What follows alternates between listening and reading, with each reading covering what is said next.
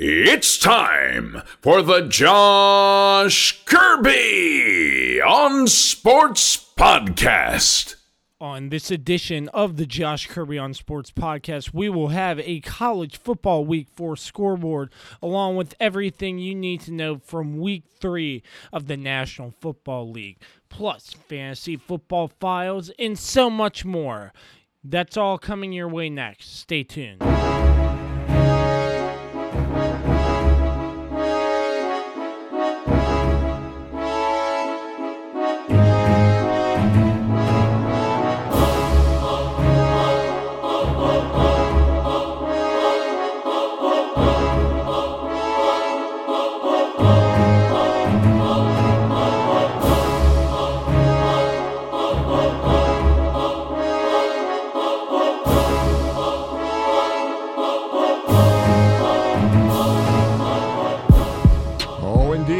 Glad you connected. This is Dave Johnson, voice of the Washington Wizards. You have connected to the right place because you are listening to my man, Josh Kirby, on Sports Podcast. Alrighty, back with you on another episode of the Josh Kirby on Sports podcast.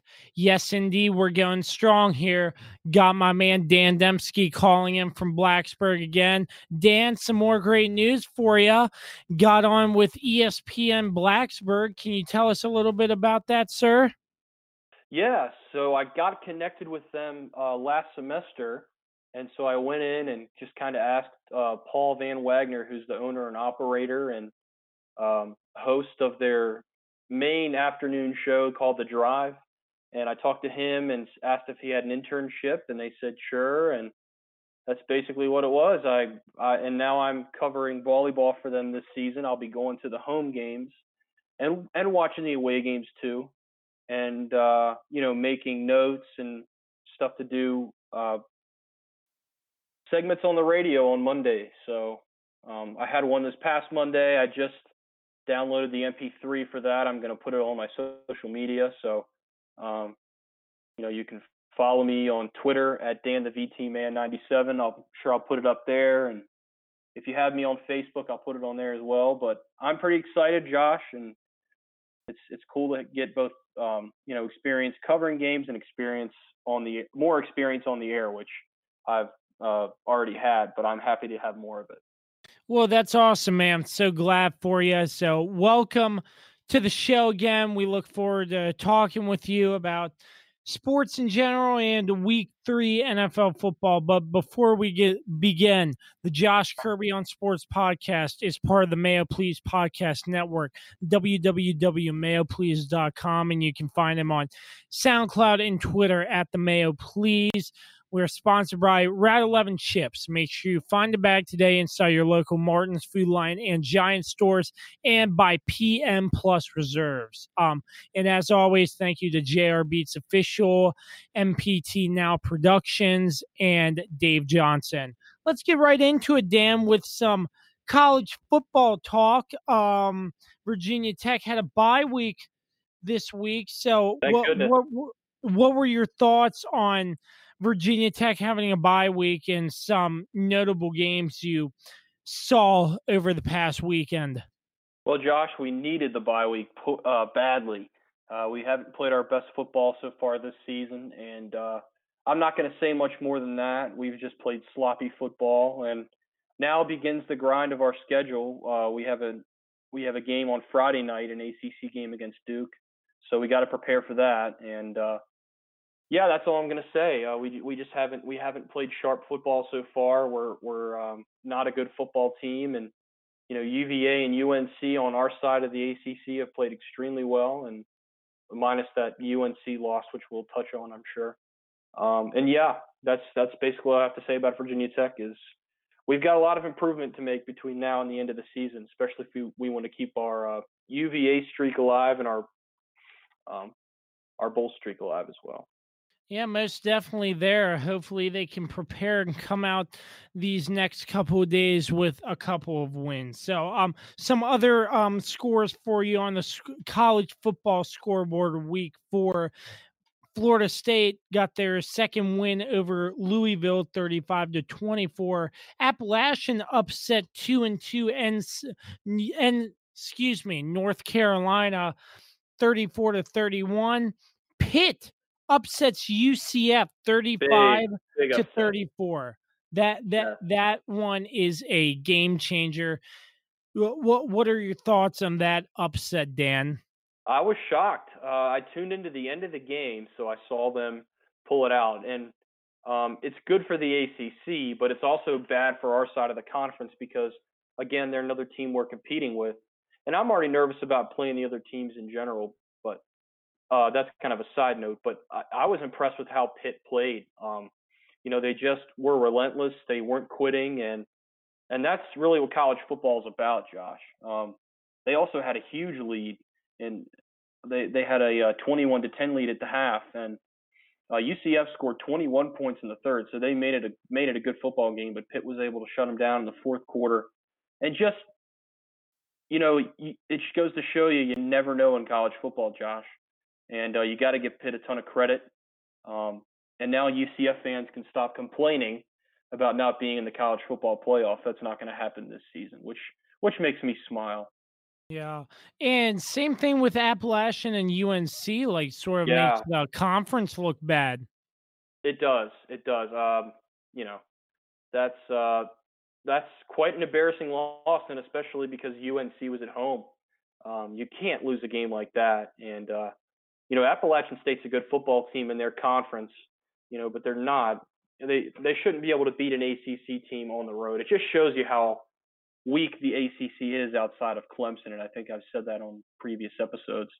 Yeah, but North Carolina, they've got they've got a way to they've uh, you know the weird thing is Josh they they were playing so well before that loss, and now it just looks like they're basically back to ground zero, which they're not. But uh, you know it's just it's a bad look for them. It's a bad look for the ACC, and uh, they definitely have. I said Tech needs to, to improve, but they definitely need to improve after that loss at home. Yeah, most definitely. And some other scores on the scoreboard. Um, close games for you. Texas over Oklahoma State, um, 36 to 30. Um, UGA over Notre Dame in a close one, That was a good game. To 17. Any thoughts on that one? Um, that was just. I think that was the game we all expected to see. We expected to see a good. I think we all expected to see a higher scoring football game. I know I did. Uh, the fact that you know, uh, Georgia who scores at will only scored 23 is amazing. Uh, Ian Book's mistakes, I think, really costed Notre Dame those two interceptions, and Georgia took advantage. It, you know, they only won. They won by less than a touchdown, so uh, that's all it takes. But Jake Fromm played well, Josh. He he uh, only had six incomplete passes, and he added a touchdown pass. Not his best game by any stretch of the imagination, but Georgia is going to be a tough team to beat, and I think they're a college football playoff team, just like they they were a season ago. So I don't think that's going to change anytime soon. And uh, that was definitely an exciting game and was well worth the watch. Yeah, I, I can't agree more with that. So I'm running down some more scores, Dan. Um, not really a big upset, but unranked Colorado gets the win over Arizona State University, number 24 ranked, 34 to 31. And a game I want to talk a little bit about. Okay. Um, yes, Gardner Minshew was at that game. Ha- I, I went to bed at about midway through the second quarter, and it was a pretty decent score. Washington State University losing to UCLA 67 to 63. UCLA gets their first win over that. And it ends up UCLA and W- Washington State scoring over 60 points each. And I was like, wow. So, pretty big high scoring game there in the late game. Not sure if you watched that one, Dan, but pretty high scoring and back and forth towards the end of that one. I didn't get to see it live, but I'll tell you my um, my thoughts were the Washington State just shot themselves in the foot time and time again. Josh, they had six turnovers in the ball game. UCLA just had the one turnover, and uh, you know that's going to kill you time and time again. Uh, they also they lost four fumbles uh, off those six turnovers, so Um, they basically self imploded in this football game. There's no other way to, to put it. Um, but man, Gordon, the quarterback for uh, Washington State, 41 of 61, five, 570 yards, nine touchdowns. That's nine just, touchdowns. That's ridiculous. it takes four weeks for for some quarterbacks to make throw that many touchdowns. And he um, did that all in a game. One game. Wow. Almost 600 yards, nine touchdowns. I couldn't believe when I saw that stat line. And wow. um, yeah, that's that's also a bad look for the Pac-12, a conference, you know that um, you know usually a team like Washington State is one of the you know supreme teams as as it's been. Uh, when you have a when the Pac-12 has a ranked team, that's usually how it is. Uh, but that that shocked me. That that's all I have to say. You got to give credit to UCLA. They forced turnovers. They were able to, uh, uh, you know, cash in on those opportunities. Scored 29 points in the fourth quarter, um, and that's how they fought back to win the football game. Uh, a, con- a convincing win at that. 67 points is not something to sneeze at. Yeah, m- most definitely a great uh, recap and summary of the college football scoreboard. Any last thoughts before we move on, Dan? I don't have anything this week. Uh, since Tech was off, I can't complain too much. All right. Well, you know what that means. Moving on to week three of the NFL. Let's run down the score line, then we'll give you our thoughts and opinions about the past week. Starting with the Thursday night game, Jacksonville over Tennessee 20 to 7. Then moving into Sunday, uh, Buffalo in a close one over Cincinnati, 21 to 17. I actually picked them in my Survivor Pick'em League, Buffalo over Cincinnati, and I'm still alive. Good. Great I'm still pick. alive. What Great what pick. what's Good today's pick. date, by the way? Today is the 25th. September is is today Wednesday? It is Wednesday, my okay, dude. Cool, cool. I still have a day to get my pick in. I can't forget about that. Josh Rosen um starts for Miami and uh they only put up six points to Dallas, 31 to 6, not surprising. Green Bay over Denver 27 to 16. Indianapolis in a close one against Atlanta 27 to 24. Kansas City over Baltimore 33 to 28. Minnesota over Oakland 34 to 14. New England over the Jets 30 to 14. Detroit over Philly, dropping them to 1 and 2, 27 to 24. Carolina over Arizona 38 to 20. New York over Tampa Bay 32 to 31. Houston over Los Angeles Chargers 27 to 20. San Francisco 24, Pittsburgh 20. New Orleans over Seattle 33 to 27, Los Angeles Rams over the Cleveland Browns 20 to 13, and the Monday night massacre part 2, the Chicago Bears 31, the Redskins 15. We will mm. get into all those, but what what I really want to get into is let me get it here the all the backup quarterbacks that are in the league you have so many um new faces um under yeah. center for different teams. So I, I sort of want to get um thoughts here from you, Dan, about who you think performed the best out of all the new quarterbacks who are oh, replacing injured quarterbacks. Tough. Okay. Hmm. Uh, well, we stumped him there. Are we just looking at week three, right? That's that's all we're Yeah. doing. Yeah. All right. Well, you know, I, I have to say Gardner Minshew probably played the best out of all the quarterbacks that are that are new faces. Um, he's just been exceptional. You know, 204 yards, two touchdowns in that win. Kind of a snoozing game, if you will. Just to, you know, they only scored 20 points, obviously. So, um, but yeah, he pretty much carried their offense. Um, so you know he's and of course the uh, you know the the mustache adds to the mystique of Gardner Minshew, and he's uh, he may be the answer for them. I, I don't know if long term he's the guy, but certainly right now, you know, this season, Uh, he's going to be the the guy moving forward, obviously with Nick Foles' injury, but he's he impressed me the most, uh, Josh. And um, you know the Titans' defense is is not awful. I mean, they have a pretty decent defense. So uh, the fact that that he was able to play that well uh, really, for me, pushes him over the edge. Uh, is the best is the best uh, new face quarterback that we've seen this week. Yeah, I mean Jacksonville, they they really surprised me this week because I thought Tennessee was better than putting up seven points, and Gardner Minshew proved us wrong. And like you said, he did carry the team, and they held Tennessee to seven points, which is really really impressive to me.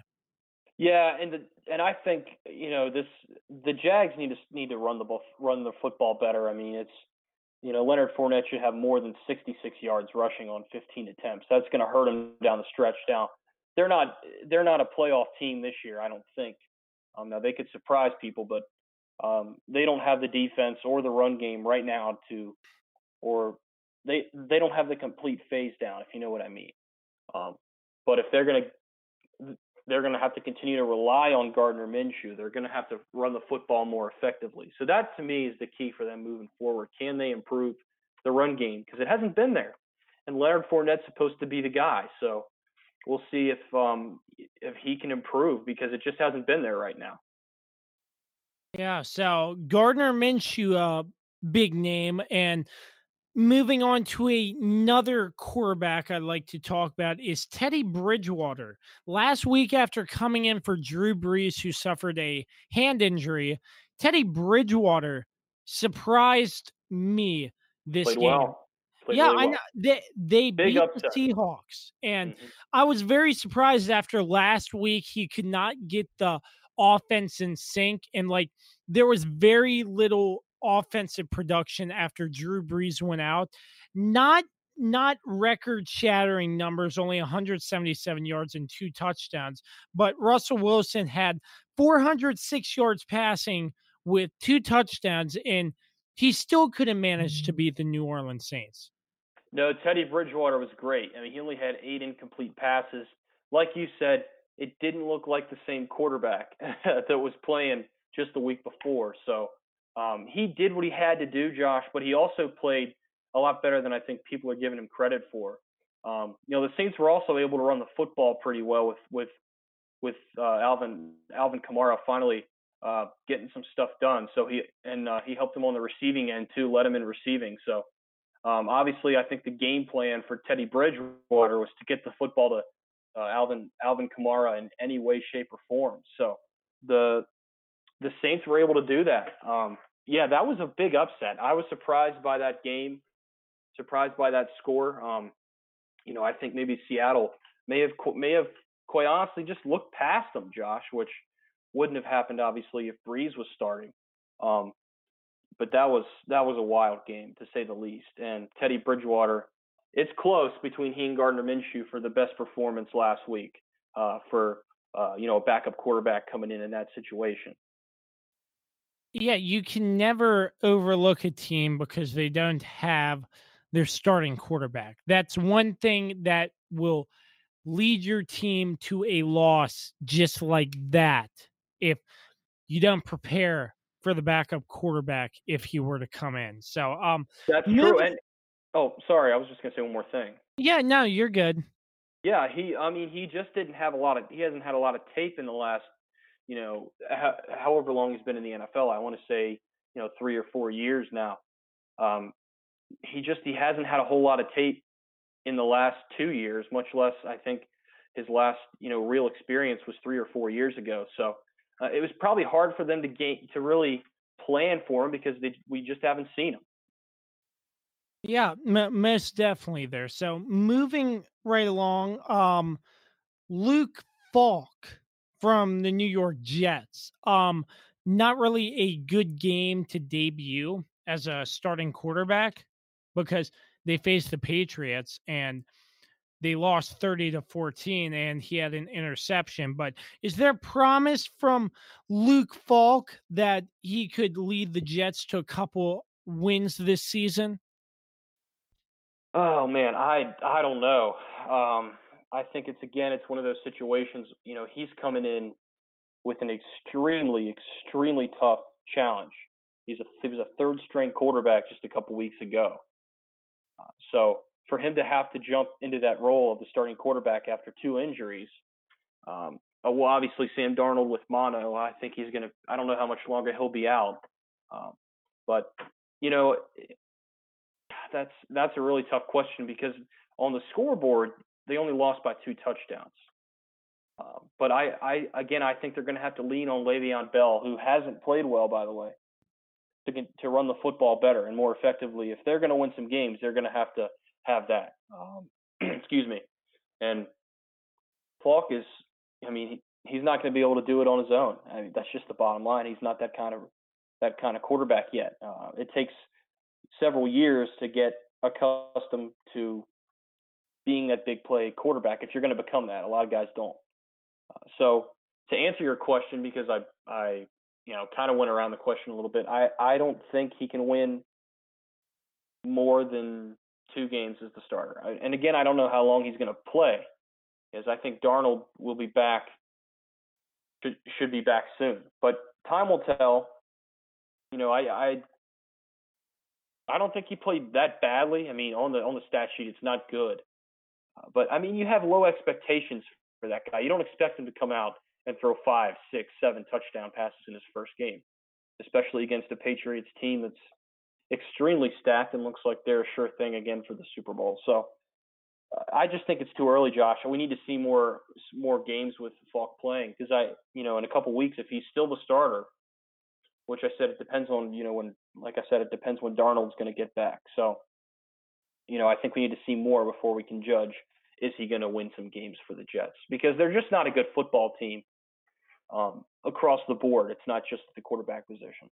Yeah, and from the reports I've been hearing, um, Sam Darnold um, is getting sidelined still because they don't want him risking a lacerated spleen due to mm. um, his mono infection. So, um, yeah. G- great point there. Definitely don't know how long he will be in, but not not a good way to start off um, against the New England Patriots. No, that's um definitely not the opening game you want to have against the, the best team in the NFL. I guess you could argue that it's the Chiefs too, but um, the one of the top tier teams in the NFL. That's a very tough assignment for any quarterback, whether they be a veteran quarterback or a guy like him who's extremely young and has never started an NFL game before.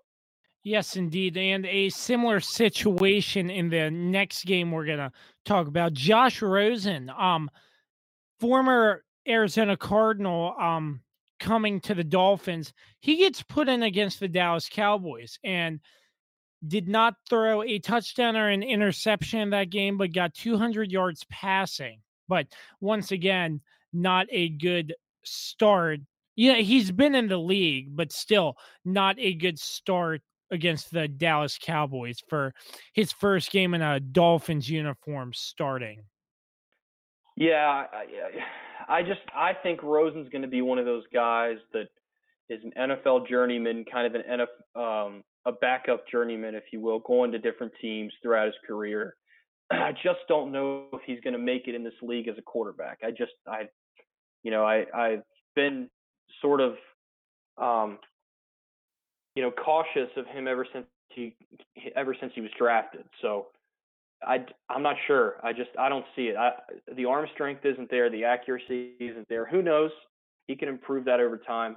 And again, like you said, not not an easy task once again to come out and have to play the Dallas Cowboys, who have been, whether you want to admit it or not, one of the hottest teams in the NFC right now, if not the hottest team. Um, but we'll see what happens. Um, you know, I I think time will tell. Like I've said a lot on this here on this here program. Um, you know, he's he was 18 to 39. That's just that's just not good. Um, so I I could see him really at the end of this being a bust. I mean, he was a he was a pretty high draft choice. So uh, yeah. Yeah, but uh, I don't want to make a whole different conversation out of this. But um, one of the reasons he's just a journeyman and a backup, in my opinion, um, is because Arizona ruined him. You know, one year and then he gets shipped off for Kyler Murray. So that that's just my opinion. But um, he got to start this week. Um, hopefully next week he can do a little bit better.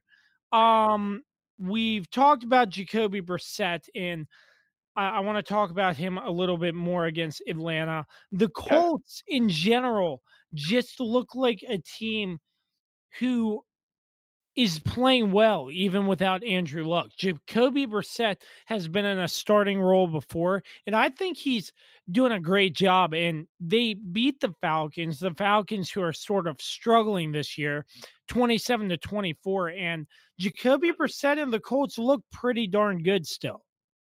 Yeah, um, I, I think people counted them out, Josh, at the beginning of the season. And I have a friend down here who's a Colts fan and he said, no, Brissett's a pretty good backup. He's a serviceable NFL quarterback. And I just kind of rolled my eyes and said, yeah, right. We'll see what happens. But I mean, he's got 646 yards passing and seven touchdowns on the season already, and only one interception. Um, so he has really played extremely well and has given the Colts a chance to win football games. Um, so, you know, I'm not saying, you know, I, I think he gives you another factor that Andrew Luck wasn't able to do, and that's you know he's Brissett's a pretty mobile quarterback, and um, I think he works better behind this offensive line anyway than Andrew Luck did. Um, I don't know if he's going to be as good as Andrew Luck. Again, that's it's way too early to talk about any of that stuff yet. Uh, so um, I think the Colts are in pretty good hands, Josh. Uh, I think Brissett's a pretty good quarterback, and he's only going to get better as time goes on and as he gets more experience, which is what he needs right now. Um, and you know the Falcons aren't a joke. I mean the Falcons are a pretty good team. They they can they can win some games. So that's that's a great. It's been a great start of the season for Jacoby Brissett, and hopefully he continues to improve and get better in this system. And uh, you know that that AFC South is a strange division. So you know we'll see what we'll see what that brings. I I think the Colts could be a playoff team. I I, I don't I don't question that. Um, it's it's very possible, especially uh, like I said with this division. So anything can happen, but I think Brissett's going to continue to play well.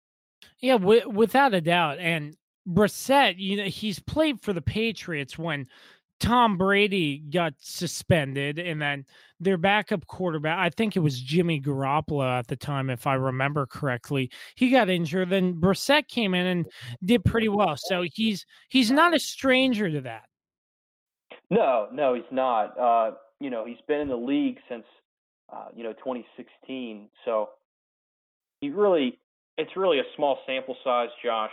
Uh, you know, he's only played he's only played in 26 games total. Only started 20 games, and um, you know, with I think Andrew Luck got hurt in 2017, and we got and we saw Jacoby Brissett play. You know, 13 touchdowns, seven picks, and he started almost the whole season. So, you know, it's just too small of a sample size, but he looks to be getting a lot better. And I, I think that's the the thing that's great uh, when you're a, head coach of the Colts, when you're Frank Reich or um, um, shoot, just lost my train of thought there. I apologize. Oh, Jim Irsay, the owner. Uh, that's that's something that you really want to see. Uh, you want to see improvement and he, he has improved. And like you said, he had a chance to back up Tom Brady. And I'm sure Brady taught him some things, and he's definitely done a good job learning and learning behind he and Andrew Luck, who are two great quarterbacks, has really helped him, and you can you can see that on the field. Yeah, most definitely. So um I want I want to move on here to the next um QB one, new QB one. Um Kyle Allen of the Carolina Panthers. They got the win in Arizona 38 to 20. Um, Kyler Murray and the Cardinals, first off, before I go into the Panthers. Yeah, Kyler Murray seems to be more comfortable each week, and they're still a young team. And I think Kyler Murray now has some promise moving forward into the NFL. Yeah, I agree. Um, he's been running for his life, the poor guy. uh, with that offensive line. But he's played well. Um, he had two interceptions, two touchdowns this past week in that loss to the Panthers. Um, so not his best performance. But look, when you're a rookie quarterback, you're going to have games like that. When you're a, veteran quarterback, you're going to have games like that. So I think if the Cardinals are able to get some receivers uh, and stop putting all their faith in, you know, a, a 49 year old receiver named, um, you know, named uh, uh, Larry Fitzgerald. He's not 49. I'm just just kidding around. But uh, you know, the the bottom line is, excuse me. Um, you know, he's he's going to be getting better, and the Cardinals just need a better offensive line. It's just it's terrible right now, and he has to run out of the pocket and th- make a lot of bad throws because he doesn't have time. So, um, if the Cardinals can build through not only the draft but free agency is important for them too, then they can they can be a good team out in that division. It's a very tough division to have success in, but I think they can do it in three to four years. They could maybe be a perennial playoff team. Yeah, most definitely. And moving over to the Carolina Panthers, Kyle Allen, four touchdowns in that game on 261 yards. He's already been named the starter for week four against Tampa Bay. Um, looks like another quarterback who could do some great things. Um, not sure how long Cam Newton's going to be sidelined for, but definitely could be an answer moving forward. Yeah, that's what I was going to say. I I think the Cam Newton situation is uh, it's not looking good for him um, when the backup quarterback played that well. Now, to be fair, excuse me, to be fair, it was against the Cardinals defense. Uh, but, um, you know, the future, uh, I think, I think the fu- you have to start thinking about the future. And Cam Newton's just had a ton of injuries. He's been beaten up behind that offensive line. And it's time to start, you know, teams don't like to do it, but you have to start preparing uh, for the inevitable, which is retirement, which is that future. Um, you know, Cam Newton really has played well, and it's I think it's been mostly due to the fact that he's had so many injuries, undisclosed injuries even. Um, so maybe Kyle Allen can be that answer. I don't know. It's it's one game. Again, sports, you know, sports talk shows make a big deal out of it, and like they have with Daniel Jones, not quite as much as they have with Daniel Jones. I don't know if we're gonna we're gonna talk about him, I'm sure, but um, he he had a great football game. What else can you say? His receivers really played well too. Uh, but I don't know if he's a permanent answer or not. I, I think he's definitely an option for the car or the Cardinals for the Panthers. And like I said, they have to start preparing for the future without Cam because it looks inevitable right now that his injuries are going to keep him out for for at least the immediate future. Yeah, um, good point there, and I wanted to get to that next. Um, Cam Newton and his future with Carolina, he definitely does not look like a MVP style quarterback when he was in the um Super Bowl against Denver. But um, how, how much longer do you think Cam has with the Carolina Panthers with all these injuries building up? it's hard. It's hard to hard to estimate that, Josh. Um, you know, uh, he's been there since 2011 now. Um, you know, that's that's obviously eight years for people who are doing simple math out there. Um, so, you know, I, I think once you get to year 10, which you know is is vastly approaching, I think then you re- you reevaluate your situation, or, maybe sooner. It just depends on how severe the injuries are. No one really knows right now. Uh, but like I said, he hasn't played like himself, and you have to start thinking about life after after football when you don't have your quarterback who was supposed to save the franchise. But we'll see what happens, Josh. It's it's just too soon to talk about his future. Um, again, Kyle Allen's only played one game. We'll see what happens. You know, I, I think by week 10 or 11, we may have a more clear picture. Um, that's quite a ways away now, I, I realize, but you know, we may be able to understand what's going to happen more in that in that case. So. Yeah, and you talked about him. We're going to get into him right now. Daniel Jones. It, it, Pat Shurmur d- decided he had enough of Eli Manning, which I really disagree with. Eli has led the Giants to two Super Bowls. Yes, he's not in his prime anymore, but after two games, he's like, yeah, let's throw in Daniel Jones. And yeah, he makes a pretty good comeback.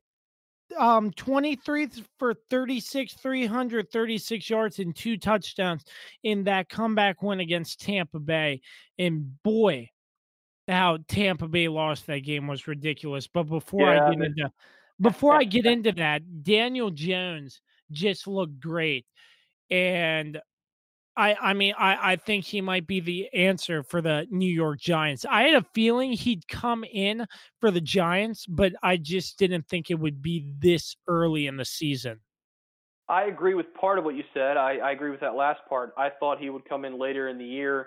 You know, I think fans get restless around, you know, week six, week seven when you have when the starting quarterback is just playing so poorly and they'll put the they'll put the young backup in. So that's when I thought he would get a chance. But I actually agree with the move. I, I think Eli has been awful for really for really the last four to five mm-hmm. seasons. And you know, there there comes a point when you just can't have poor quarterback play anymore. You have to make a change. And I think that's why they made the move to Daniel Jones. Um, you know, I think he's been a little overhyped. I know he played. I know how well he played. I saw the. I, I see the numbers. I see all that stuff. But people are anointing him like the next great quarterback. And people in the media just tend to take that narrative and run with it and just drill it into the ground. Um, you know, I, I there's there's been a lot of quarterbacks who have had great first games, great you know f- first few games in the NFL, and they've been terrible ever since and have been busts. So I don't I don't know if he's going to be a bust. It's way too early to tell. Uh, I can say he has a pretty good attitude. Um, unlike a lot of quarterbacks, selfish quarterbacks who have only thought of themselves, who have been some of the most famous busts of all time. Um, and he he is very hung, hungry to win. Um, and he made some really good throws, Josh. There's no doubt about it. Uh, and I think the Giants have pretty solid receivers too. Uh, but we'll see what happens. I, I do think Eli's done at, at the end of the day. I mean, he's been in the league for 15 years.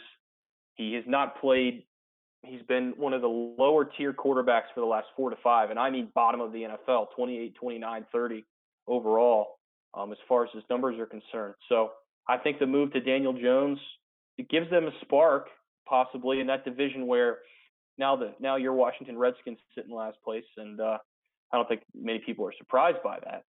Um, but you know, maybe maybe he's the quarterback for the future. Again, it's one of those things that I've been saying this the whole podcast.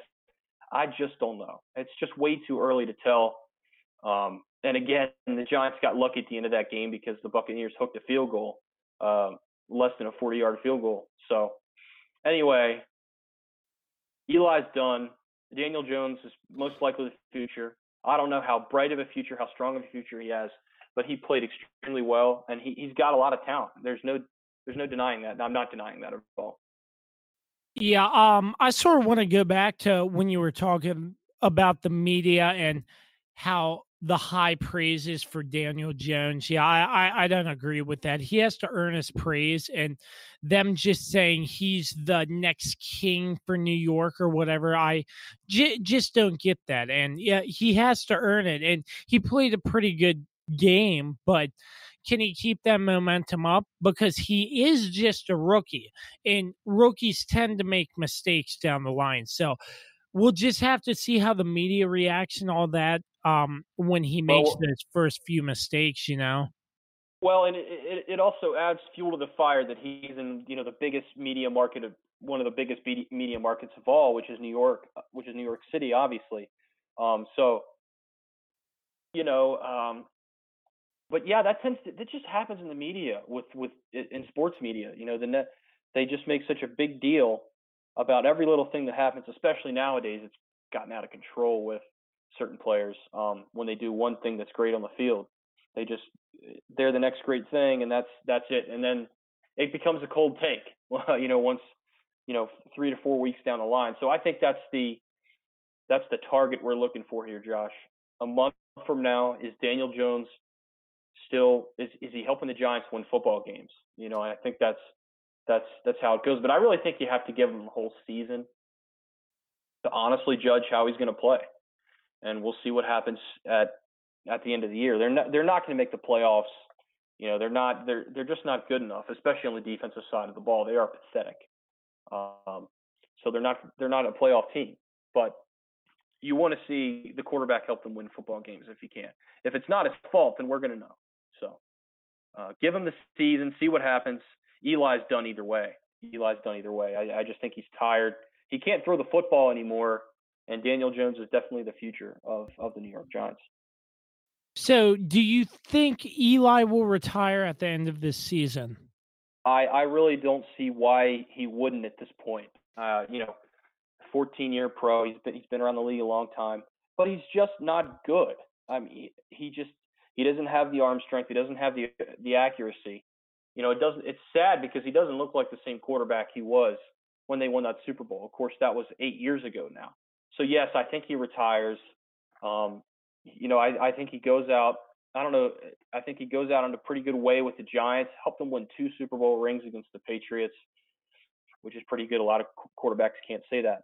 Um, you know, but his numbers, his numbers are not great as far as the Hall of Fame quarterback's concerned. But, but I'm not the one who votes for the guys who end up in the Hall of Fame. But um, yeah, I think he's gone after the season, and I think he sees the writing on the wall, Josh, because Daniel Jones. There's this buzz around him now, and that, that that's hard to get rid of. That, that's the bottom line. Yeah, I mean, no doubt. Um, but definitely Eli is gonna go down as a Hall of Famer.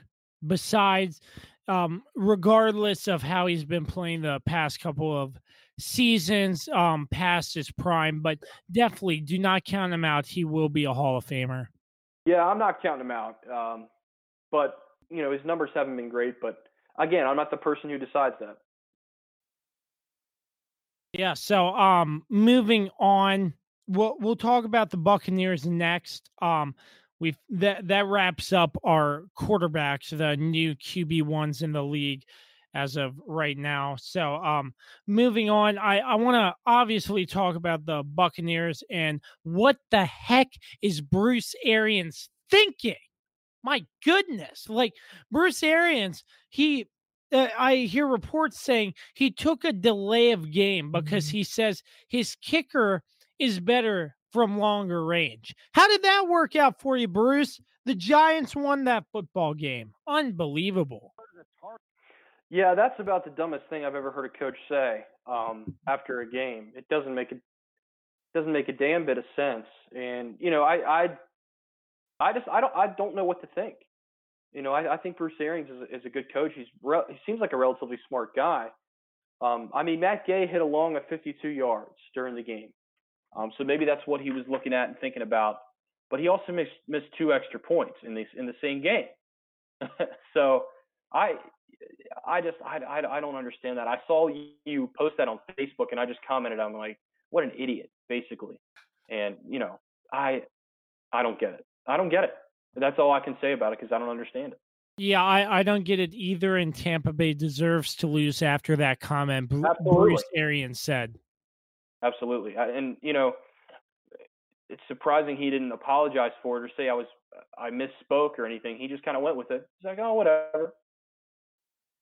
I mean, Bruce Arians um, was a pretty good coach, but that was very questionable in my opinion, and I was very surprised when I heard that. Yeah, and, and you know, it, it it makes players, it makes their own players lose faith in them you know, as as a head coach, you know, can he really lead us if that's the way he feels about it? Um, take the delay of games because our kicker can kick it further. That doesn't that just doesn't make any sense. It just doesn't make sense. And the players will act like, well, he doesn't want to win, so why should I want to win? And the Bucks will go two and fourteen or something like that. But, oh you know, man. So m- moving on. Oh, sorry. Were you were you wrapping some up there? No, I just I just said it's insane. That was all I finished with. Oh, Okay. So uh moving on, I want to talk about the Cincinnati Bengals. Um they they're 0 3 as of uh this week, uh losing to the sure. Buffalo Bills. But they there's a lot of things I like about them so far. Andy Dalton still doesn't look the best, but there are a lot of things that I see from the Bengals. They're improving and I, I think their new head coach is almost getting ready to cash out on a few wins. I mean, uh, what does Cincinnati have to do to improve to get better? And get a couple wins? Because I feel like it's coming for them. Uh, I think it starts with the quarterback. That guy who's been there for so long, Andy Dalton. You know, he's got a. he's just he just hasn't played well. He's turned the football over a lot this year already, and you know it starts with him. He's he's the leader. He's been the the leader since he got there. So, you know, he's 31 now, which is the Bengals have Miami, which is insane to me. I can't believe he's 31. I feel old now. Um, he's got five touchdowns, three picks. That's not bad, you know, but it's not it's not what you want. Um, so it it starts with him, but it also starts with the running game. You know, they just haven't got anything going. Mixon has not played well. Um, I had a friend who drafted him. He's been disappointed. Um, just 88 yards this season on 32 attempts for him, and then and then Giovani Bernard. I didn't even know he still played for them. He's got three attempts for five yards in that game. So it, it's and the defense is absolutely awful for Cincinnati uh, from front to back. They have they really have nobody. So I mean, I'm happy because they're in our division, and the more they lose, the better we look. So um, I think fans had an idea coming in they were going to struggle this year, and they certainly have so far. Uh, so I'm not sure where it all starts, Josh. I, I think they honestly have to get younger. They have to get younger. They have to. I think they may need to find another quarterback. Um, and that may surprise people to hear me say that, but Andy Dalton, he's just not getting it done for him. Um, he'll have a good game here and there, but overall, I mean, he's a, he's a below average quarterback, or maybe just an average quarterback. Um, so I don't know. I, they, they have to do everything better on defense, though. I mean, their defense is just horrific, especially their secondary.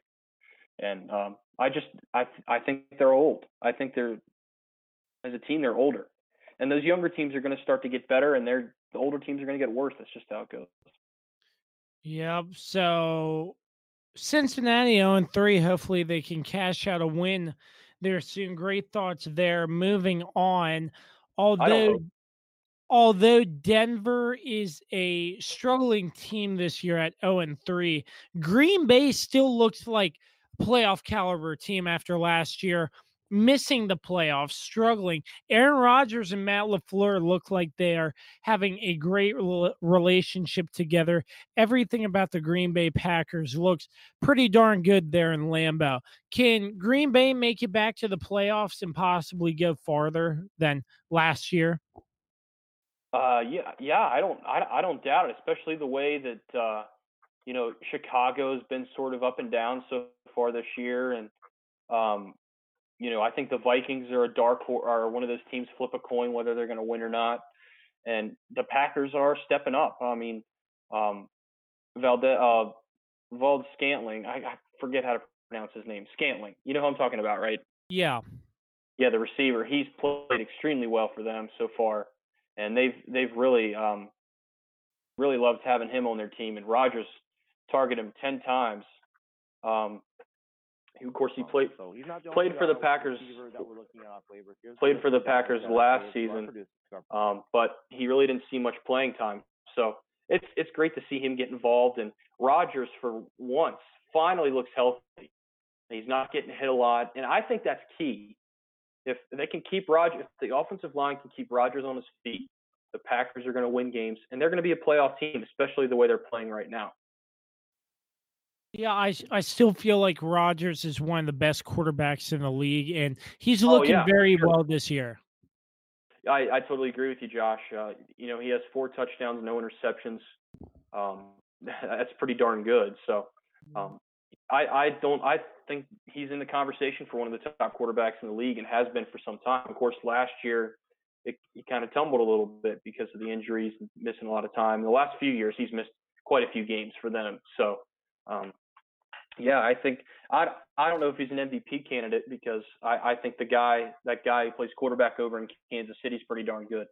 Um, but Rodgers certainly has impressed a lot of people so far because I think I was skeptical of him too because of all the injuries and the time he's missed that he wouldn't be the same quarterback. But he's played extremely well so far and and more that more importantly, he said that great bond with his head coach, which he didn't have before. Yeah, m- most definitely there. So, um, Dan, I want to get your thoughts. It's time for your soapbox before I let you loose. Um, Baltimore gets handed their first loss by the Kansas City Chiefs 33 to 28. Although they did lose, Baltimore still looked pretty darn good. I I I feel like if I was a Ravens fan, I after watching that game, I would say, "Hey, we played pretty well. Kansas City's a good team. They beat us, but there's a lot of positive things I saw from this game. They actually came back from a being down by a couple points and kept it close, but Baltimore still looks pretty good despite their 2 and 1 record, Dan. Yeah, um, I'm not upset with the loss. Uh, the fact that we we missed a fourth down conversion, uh, we went for the two point conversion three times and didn't get a didn't get a single one. Pretty much cost us the football game. Um, so John Harbaugh, I think I, I really think he gets blamed for this loss because his decisions ultimately costed us points. Um, and that on, on, that fourth down, we were easily in field goal range. Uh, so you know we have the best kicker in football, which I don't understand why we just didn't take the points. Um, so you know the refs also missed, also had some bad calls that went against us. There was one that was just egregious um, on the sidelines that was called a pass interference, and he didn't even he barely laid barely laid a hand on him. Um, which gave the Chiefs a, a, chance in the red zone, and they eventually scored a touchdown on that drive. Um, yeah, we we did have a lot of penalties um, as a team. Lamar didn't play his best game. Um, he didn't have a touchdown pass, but he did throw for 267 yards, and he was 22 of 43. Um, our defense really struggled in that second quarter. We gave up 23 points, and so we fell behind 23 to six at halftime that is tough to come back from. And we gave it a good effort. And again, we just we just missed opportunities. Um, you, you go for it on fourth down once. I understand that. Um, you know, but they should have taken the three there, and then missing three two point conversions. That's killer. That's killer. You can't. You add those up, and you pretty and and you win the football game. Yeah, so some negatives, but mostly positives, and I, I, I like Baltimore probably getting a wild card spot or into the playoffs this year. I, I uh, really I think, think, Baltimore can do it.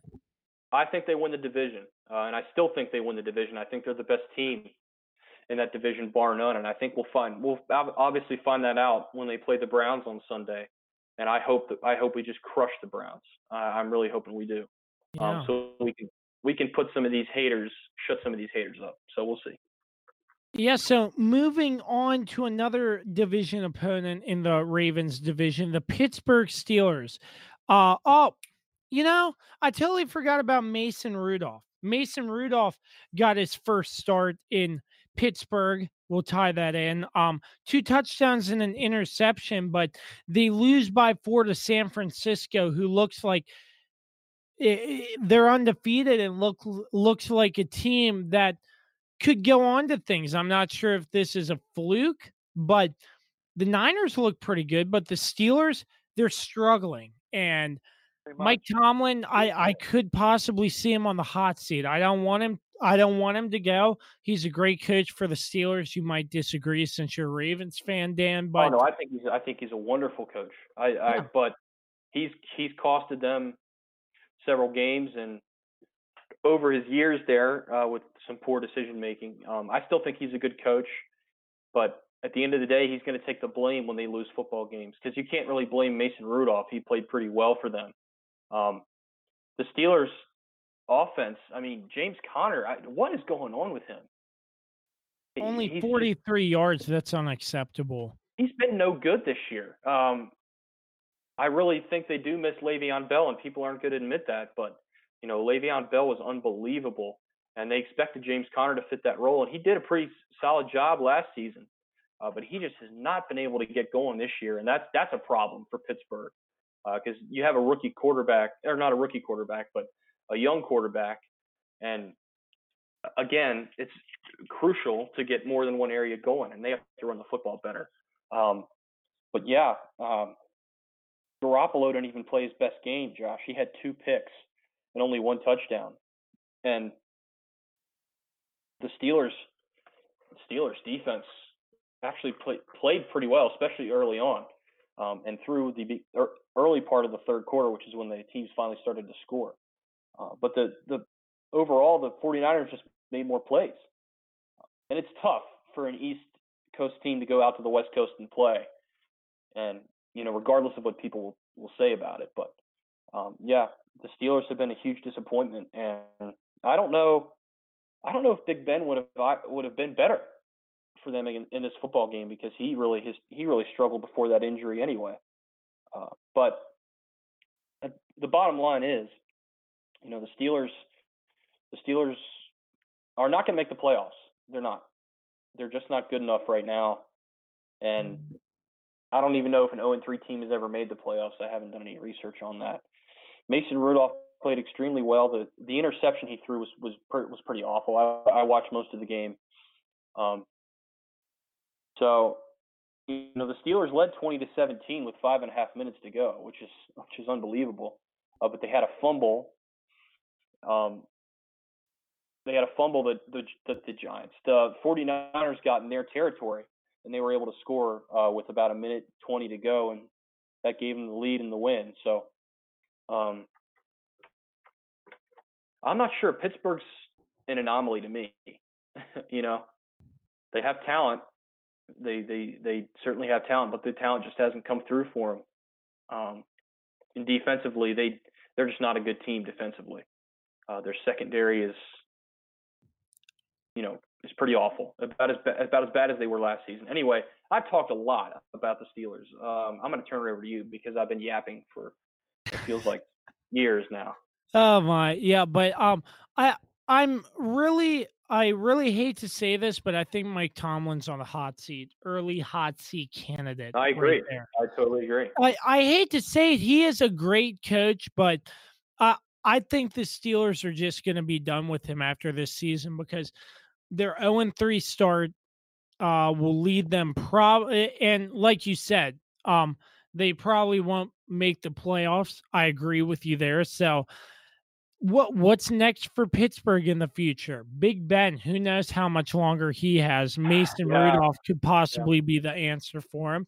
They he might not, but there, there's some pieces in the puzzle that need to be solved for Pittsburgh, and I, I think it's going to start with firing Mike Tomlin. Unfortunately, I I couldn't agree more. I I think you know he's shown that he's just not able to do it. Um, he's anymore. They're just not the same team.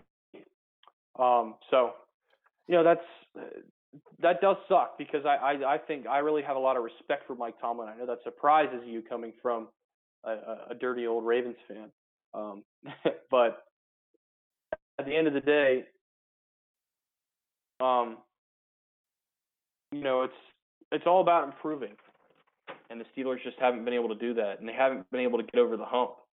Um, and they, they aren't the same team they were when they were a Super Bowl contending team. So um, yeah, I agree. I think Big Ben's future is not looking good right now, especially with the kind of injury he has.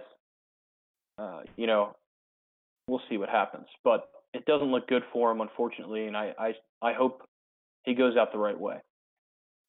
Yeah, yeah, I couldn't agree more with that. So, um, moving on from the AFC back into the NFC, a game I was very surprised over watching. The Philadelphia Eagles get stunned by the Detroit Lions 27 to 24. Eagles drop to 1 and 2. My keys from this game um this was not Carson Wentz's fault. He had two touchdowns, 19 for 36, 259 yards. He was not the problem. The problem was the receivers in their miscues, not looking at the ball and just dropping it. Like very many incompletions that shouldn't have been incompletions. And the Eagles, they can't take care of the football. It was ridiculous. Three fumbles, two of them lost to the um Detroit Lions. So the Eagles really, really struggled at home against the Lions. So I, I'm not sure what they're going to have to do to fix that, but it, I I'm not complaining since I am a Redskins fan, but the Lions they looked all right. Matt Stafford 201 yards with a touchdown. Um, but I mean their running game wasn't that great, but the Lions not really a storybook game with a bunch of numbers on it. The Eagles just shot themselves in the foot with all these turnovers and ended up giving handing Detroit the win. Yeah, um, excuse me. Yeah, and, and the Lions are I don't know if they can challenge the Packers for that top spot in the NFC North. Probably not, just because the Lions were gifted that that game. I thought with the turnovers and such. Um, yeah, it's it's bad. It's it's really bad, and especially for an Eagles team that if you if you and I if you recall, you and I both said that well, I think you picked the Cowboys to to win your all's division. I said it could be the Cowboys or the Eagles, and so I've so far not not been right at all with my pick. Uh, but they they um, just having an off season, and really before that game, Carson Wentz hadn't really showed showed up yet uh, to the level that I think people are expecting. He played pretty well in this game, but you know that's another one of those games, and I I honestly think some teams just look past other teams, Josh, and you can't do that in the NFL. Uh, you can't do that in any league, I should say, uh, but especially not the NFL. And those two turnovers really costed the Eagles, obviously, um, uh, with that late touchdown in the fourth quarter. So they've got a lot of work to do. Um, they and of course they have to play the Packers on the road in prime time. Um, uh, what what is that? Let me go back here. Let me look. Let's track where I was.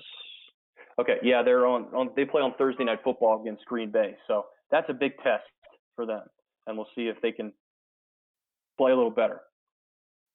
Yeah, I, I feel like this NFC East division is just going to be a toss up again. The Cowboys are currently leading it. I'll talk about some other teams in a moment, but uh, I feel like the um NFC East is really going to be a toss up this year. Well, uh, you know, I, I think I think the Cowboys are the are going to win the division handily. Yeah, I, I, don't think it's going to be close. Yeah, let, let, let me rephrase that, Dan. Uh, I'm sorry. Let me rephrase the, that. I, I think it's going to be a toss up between second, third, and fourth place. Okay. Yeah, I, am going to rephrase it that way. Okay. Yeah, yeah, yeah. I totally agree. Um, look, I think the Redskins. Let's face it. I mean, they're or they probably got last place locked up. I hate to say it, but they have been a complete dysfunction. Yeah, I'll get I'll get into that shortly. Don't you worry. I'm not worried at all. I feel great. Oh my. yeah. So I before I talk about the Redskins, unfortunately, um, I want to talk about the Cleveland Browns in Freddie Kitchen dumb move to run a draw play on fourth and nine in the fourth quarter and yeah. they did not get it. Well, like, what's the deal with that? They ended up shooting themselves in the foot with questionable coaching, and the Rams won that game. Yeah, I have no clue what the hell he was thinking. And I, I'll say this, and I heard someone say this, and I and I thought there was a little bit of an overreaction, but now I'm starting to think it's true. Was Freddie Kitchens really qualified for this job? You know, and I think that's a good question. Um, we'll see come week 10, 11, 12 when they start to uh, when they really want to fire him at that point if the Browns are still struggling. But the Rams are a great football team, but they they did not play. They, they played pretty poorly, I thought. Um, but yeah, fourth and nine, a draw play. I don't understand that. I don't get it. You know, I and to me, he just doesn't seem like he's a he's head coaching material. That's just my opinion. But I love to see it. I, I love to see the Browns crumble after everyone said they were going to be this, you know, this powerhouse team that is a shoe in for the playoffs and maybe has a shot at the Super Bowl. I think that's bull crap. You know that the off season doesn't matter. It's what you do in the regular season that counts. And um, so I think what I'm trying to say is, you know, I hope the Browns continue to lose, obviously, but I think they're gonna they're obviously gonna win some football games. It's just they have a lot of talent. They shouldn't they shouldn't be playing playing this poorly. They should be able to score more than 13 points. That's pathetic. That's pathetic, especially with the guys they have on offense. But I said this at the beginning of the of the season, actually in the preseason when we started this conversation. You know, you, everyone was talking about how the Browns are going to be, you know, this unbelievable turnaround story, blah blah blah blah. And I said, I just don't see it. You know, I don't see the. Um, I don't. I, I just didn't get the hype, and it's still early. It's it's still early, but it, it's just a lot of those. A lot of those people who are saying how great they were going to be are starting to go back in their cocoons. So, I don't know. Um, like I said, the Browns are going to win some football games. I'm actually worried about playing them next week, uh, but we'll see what happens. Um, yeah, in this game was a game where the Rams did not play well at all. Jared Goff no. had two interceptions, and Todd Gurley only rushed for 43 yards, and they still managed to beat the Cleveland Browns. This was not a good game for the Los Angeles Rams at all. No, but I, I think they'll take it because they got the win. But yeah, two interceptions, and they also lost a fumble too they gave the Browns a lot of chances, and the Browns offense just couldn't get it done, which I love to see. Uh, it makes me happy to see Baker Mayfield upset, um, upset in that on the field situation when he's when they aren't playing well. So, um, yeah, a lot of those uh, people who have been had them as paper champions are now starting, you know, cower away and tuck themselves away. So I, I hope they continue to struggle, but they won't. I think the Browns will. They'll obviously win some games. Uh, but I think next week's a key game for both of our teams. It's really going to go a long way in seeing how this is AFC North is going to shape up.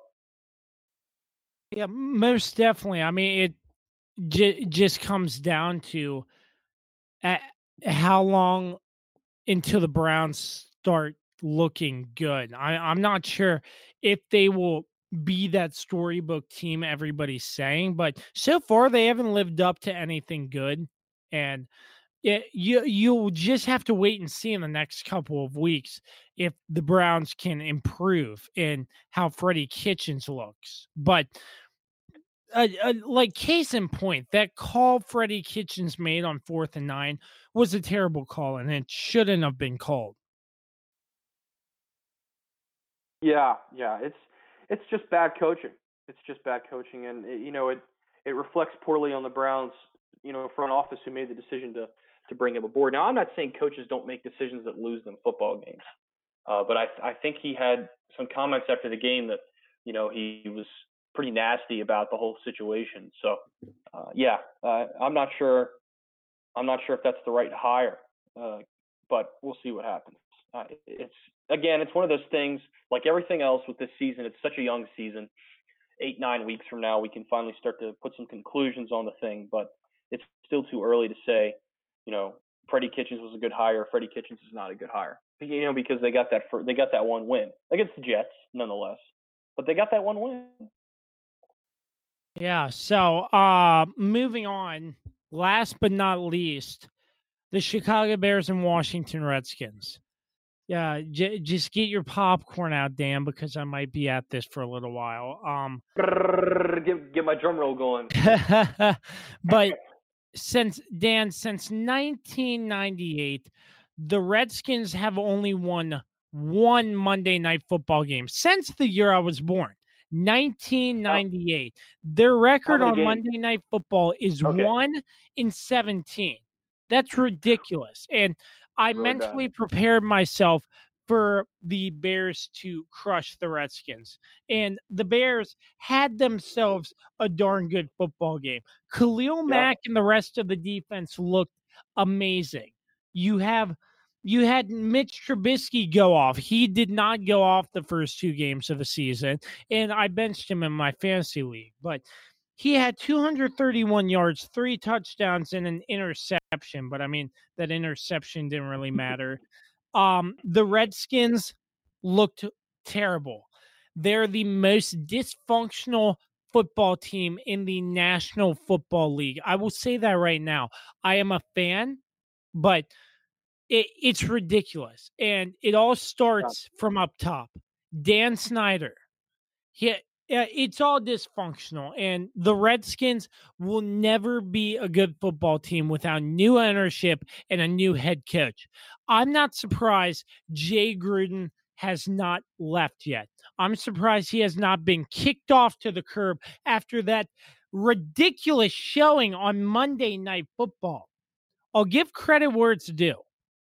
The Chicago Bears, they played one heck of a game.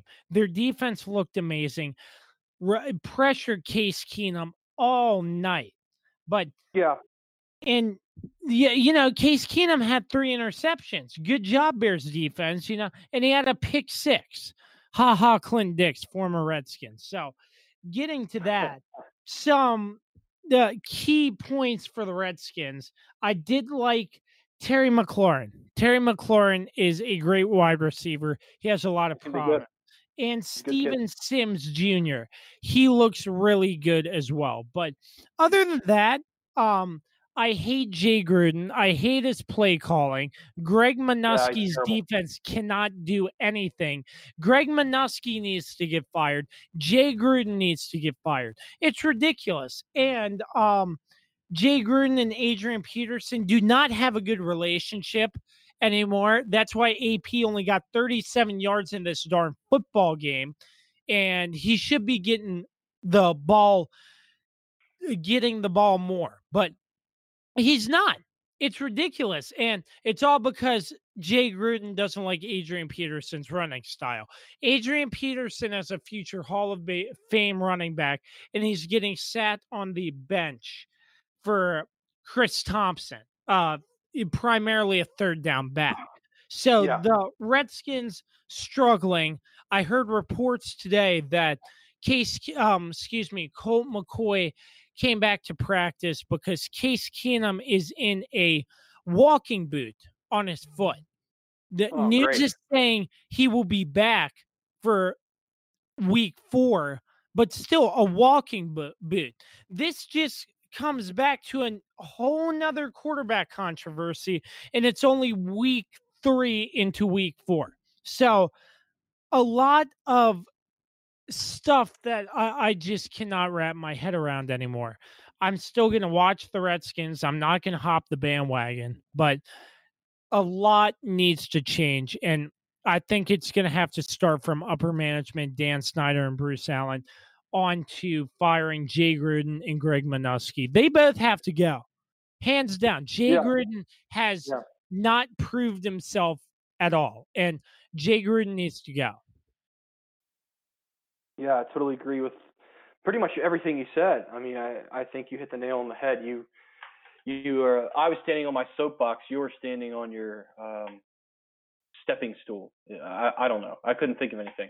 Um, but yeah, I I think they have to clean house, Josh. Uh, and it's again, it starts with. I think you know. Uh, I think the general manager has to walk. They just. I think everybody's got to go. You got to start. You got to start over you got to start over, and that's that's the bottom line. They're in a rebuild, whether they want to admit it or not, whether Dan Snyder wants to admit it or not. So it's it's just extremely tough.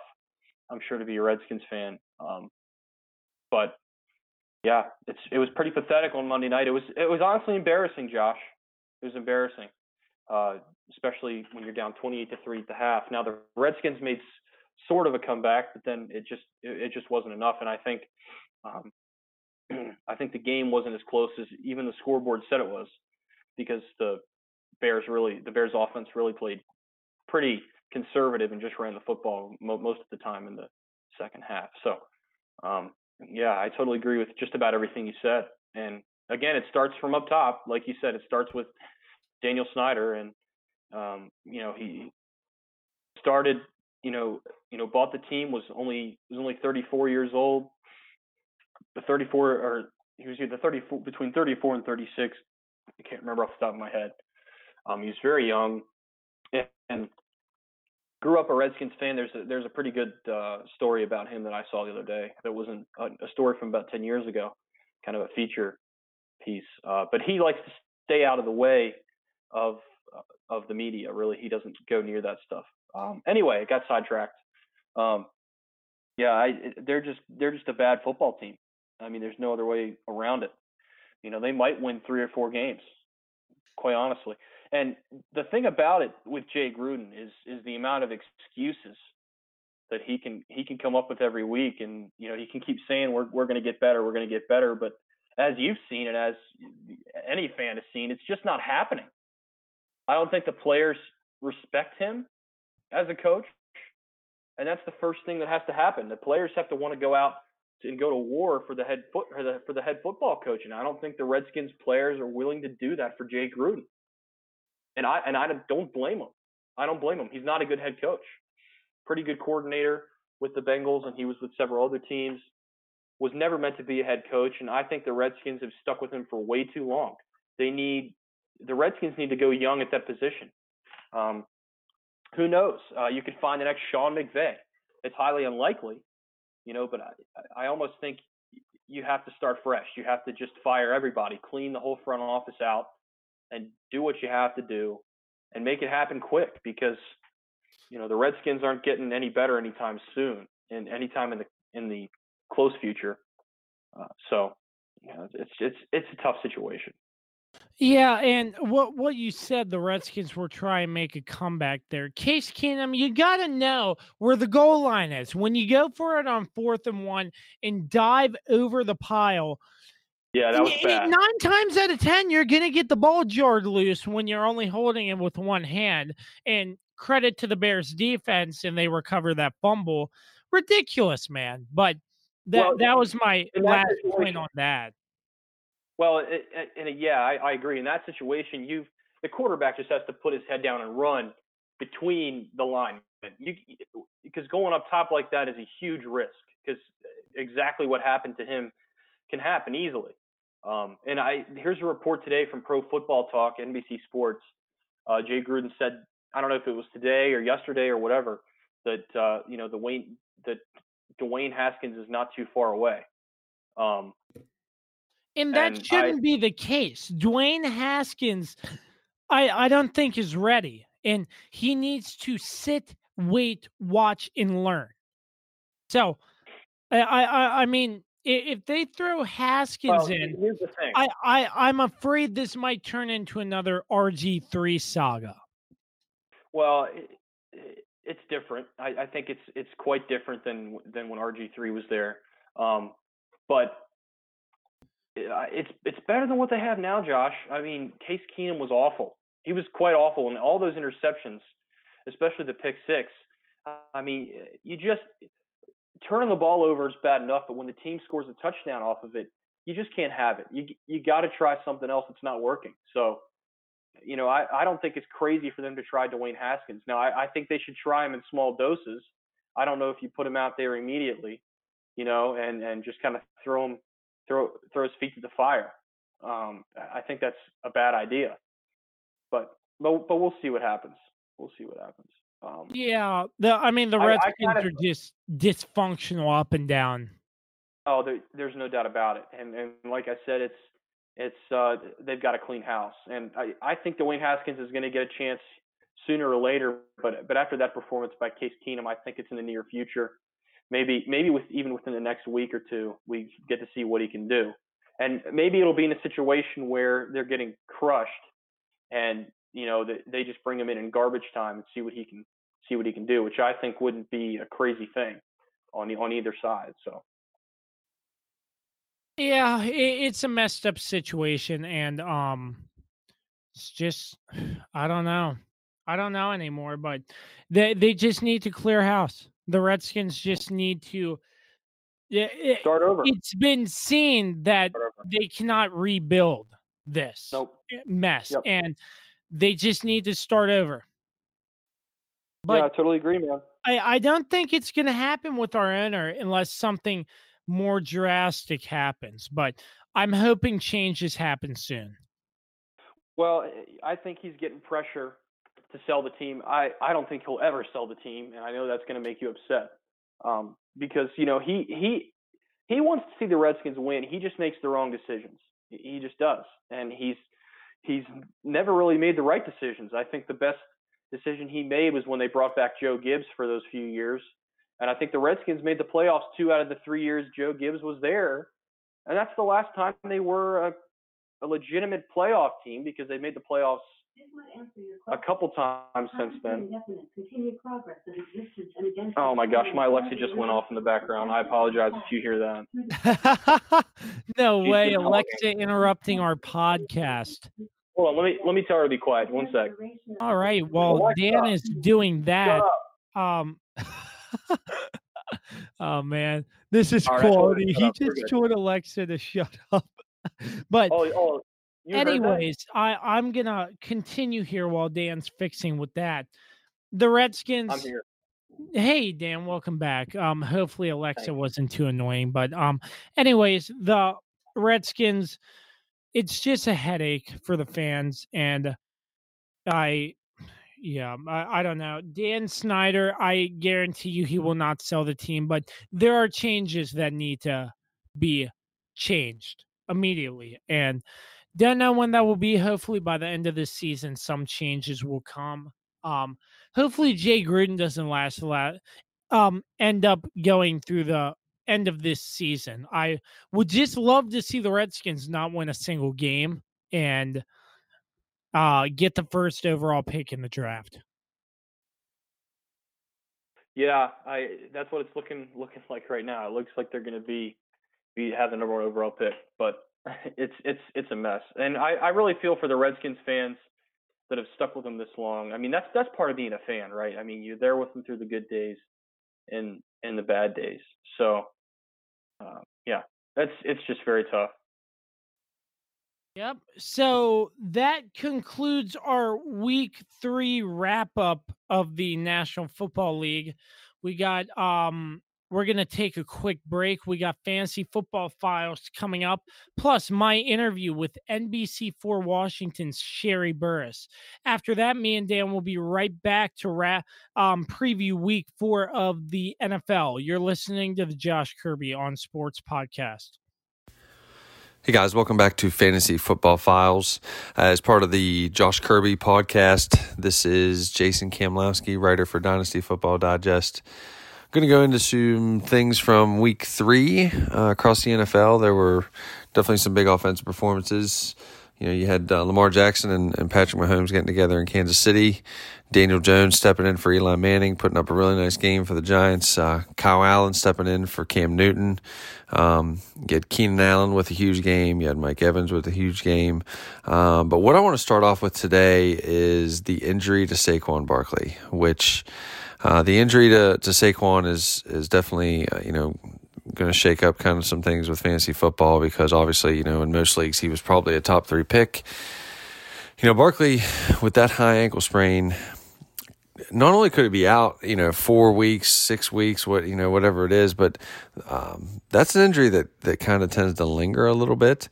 Um, you know, and with a guy like Barkley that just depends so much on on you know explosive ability and um, you know being able to to you know get to the next level on his runs. I mean, he you know he led the league last year in twenty plus yards runs. Uh, this could really be an injury that that kind of you know puts a damper on him even down the stretch. Now you know, depending on who you ask, they might tell you that you know it, it's not something they're going to be worried about, and um, you know, this is one of those things where if they manage it the right way, he'd come back and be fine, and that's hundred percent true. You know, there's a very good possibility if the Giants are are, are slow with him, and um, you know they just they kind of take it easy here, and, and there's a very good chance that he could come back and be perfectly fine. Um, but you know, there's also a chance this thing could linger the rest of the year. So I, I think with Saquon Barkley, I mean, obviously, if you're an owner, you know, you got to be disappointed with the injury, but that's just kind of the risk you take when you when you know you're you're looking at these running backs because you know they just take so much punishment each week um, with the way they you know with with the way they play. So enter uh, Wayne Gallman, who you know he has played before. Um, not uh, an explosive back. He's he's you know he only averages about four yards a carry. Uh, he's never topped 60 yards rushing in an NFL game. He does give you um, receptions out of the backfield. He will catch the ball. Um, he's had I think three different games where he's had at least six catches. Problem is he's only uh, he's never topped 44 yards receiving. So I think if if you picked up Wayne Gallman, I think what you're hoping for uh, is one of those situations you know where maybe he can get you anywhere between 75 and you know, 90 total yards, hopefully chips in some receptions. Um, you know, and if he can get into the end zone, um, you know, it's just kind of icing on the cake. So, uh, you know, and I think with Daniel Jones, you know, being the quarterback now in New York, you know, the floor for the New York offense in general has got to be a little bit higher. Um, they, right now, the Giants have the second highest team total on the slate behind Kansas City um, for week four and you know it's it's an NFC East game against Washington, and, and usually for me, um, you know, I, I tend to to tread a little lightly with those NFC East games because sometimes they they just tend to be you know these slugfests that you know don't necessarily always turn into a shootout. Um, I think the range of outcomes this week for Daniel Jones is, are, is probably a little bit wider than than most would think. But you know, you've got to like that team total because with an implied total of almost 27, I mean, you're talking, you know, at least three touchdowns. But you got to think Jones is going to have a hand in, in probably at least two of them. So, you know, if if Daniel Jones is able to come out, you know, get something going with Evan Engram, Sterling Shepard in the passing game, I mean, you know, you could really be looking at, um, you know, a nice game uh, from Daniel Jones this weekend. I'm sure a lot of people probably picked him up either on FAAB or waivers, you know, depending on you know what your other options are. I mean, I would definitely say that he's either a really high end QB two um, or even a low end QB one. I mean, I wouldn't hesitate to even say that you know he's probably startable in all formats this week, um, even in a ten teamer. Um, you know, and I think you could do worse just because with with his ability to run the football as well. Um, you know, his floor is just a little bit higher than some of these other guys that we might be looking at. Um, you know, there's there's some guys out there that really just have some some tough matchups this week. I mean, you know, even Aaron Rodgers playing against Philadelphia, I, I don't know on a Thursday night if that's you know a slam dunk start. Even though you know it's hard to bench a guy like Aaron Rodgers, but you know going down through here, you know you look at some of the teams that that play. I mean, the Browns have the Ravens, so you know obviously Baker Mayfield's not going to have you know and he's not really looked that good anyways. But you know that's a tough matchup for him. Um, you know, Patriots and the Bills. I actually think that's a sneaky game for the Patriots. I think that's going to be a tough one going um, going into Orchard Park. So you know, Brady could have a tough time. Um, you got the Texans and the Panthers. I mean, the Texans always play better at home. Deshaun Watson, but you know that again, that's a that's a tough matchup for him. Um, you know, the guy that I would probably look at more than anybody this week, though, to, to spot start would obviously be Philip Rivers going up against that terrible Miami off our defense. Um, the only kind of thing sneaky about that game is, you know, the Chargers are we're heading across to the East Coast and they're going to play a one o'clock game. So, you know, you always got to watch that. But I definitely think Daniel Jones is startable, you know, across all formats this week. Um, and, and, it's nice to see that New York, you know, has been willing to kind of go with him because, um, you know, Eli was just was washed. I mean, just absolutely washed. Uh, really wasn't getting it done. So, you know, welcome to the league, Daniel Jones. Uh, I've got him in a couple dynasty leagues. I was very high on him, you know, compared to some others last year coming out in the draft. Uh, you know, I'm not really into taking victory laps or any of that stuff, but you know, it's good to see um, good to see some of these young guys being able to come in and do that. Speaking of young guys, Kyle Allen, you know, he also had a nice game last week for the Panthers, stepping in for Cam Newton. Uh, and look, you know, it's obvious that Cam was not right uh, injury wise. Uh, you know, he, he just the first couple weeks the Panthers offense uh, outside of Christian McCaffrey looked like it was it was just stuck in neutral. Um, you know, so you bring in Kyle Allen, you know, 261 yards, uh, four touchdowns. You know, got DJ Moore involved more, which was which was really good to see because you know DJ Moore was a guy I know a lot of people probably drafted him as you know potentially even a wide receiver too this year. Um, you know, and through the first two games, you know he had, he had kind of been disappointing.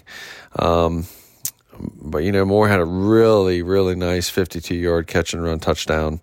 Um, last week on a dig route, which which is kind of his thing, right? Like he, you know, he'll catch he'll catch passes in space, you know, be able to make something happen. Um, you know, but the, you know the thing about DJ Moore is, um, outside of that catch, um, for for the touchdown of 52 yards, you know, he only got two targets last week.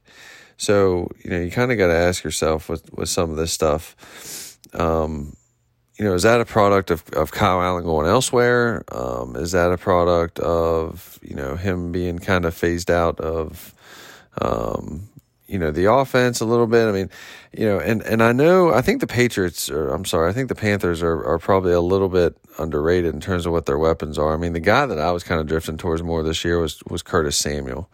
Um, you know, and Samuel racked up seven targets last week and went five for 53 and a touchdown. But, um, I'm hoping some of these kind of secondary weapons for the Panthers, um, you know, outside of McCaffrey can start to step up and maybe start producing because, you know, I had a lot of faith in this Panthers offense coming into the year. I mean, Cam is probably my highest owned quarterback of anybody, but, uh, you know, so far it's just, they've just been such a wasteland.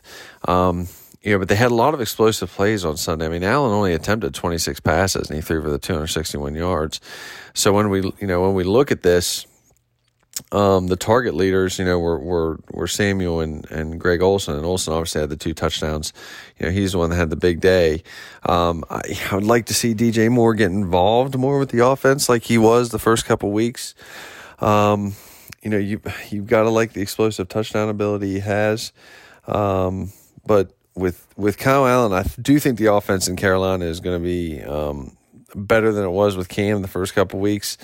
Um, you know, it's hard to say how long Cam is going to be out, but I, you know, it's it's one of those things, and you know, you kind of look at what they've got, you know, coming up this week. You know, going to Houston. I mean, that's not going to be an easy matchup. I mean, they've got an implied team total right now, twenty, almost twenty two points. So, you know, not the best team total on the slate for the Panthers. Um, you know, Kyle Allen is probably not a guy I'm going to start this week, even though, you know, depending if you're in QB2 Superflex League, I mean, you may have to start him. Um, you know, I do think I would keep rolling out DJ Moore, definitely keep rolling out Greg Olsen Seems like Kyle Allen likes to throw to his tight ends. Uh, he threw a lot to Ian Thomas last year in Week 17. Um, you know, I would definitely keep rolling out Curtis Samuel too. Curtis Samuel led the league in air yards uh, in Week Two. Uh, and then, you know, obviously, like I said, went five for 53 and a touchdown last week. Um, but the guy really on the Carolina offense that obviously everybody was going to want is McCaffrey. I mean, he's just insane. Um, arguably the best running back in the NFL right now. Um, I mean, and I know Saquon's hurt, but I think I would take McCaffrey over Saquon just because of the things he can do in the passing game. And, you know, again, he's another, he didn't really get that involved last week, which I actually think for his long term prognosis is probably a good thing because, you know, he can't go through another season where he's catching 110 passes and touching the ball as many times as he did last year. But, you know, he broke off that big run, that 76 yard touchdown run you know, 153 yards rushing last week, chipped in three for 35 in the passing game. I mean, just Christian McCaffrey's just, you know, incredible. So, um, you know, but as far as, as quarterback play goes, you know, this week you've, you've got Matt Ryan back at home, you know, team total almost of 25. So you, you've got to like that. Um, you know, You've got, like I said, Daniel Jones going up against the Redskins. I actually think Case Keenum could be a decent start going against that Giants defense. Looks like the Giants' pass defense is just as bad as it's ever going to be. So I think you know Case Keenum could be a start there. Um, Philip Rivers going to Miami, start him with confidence.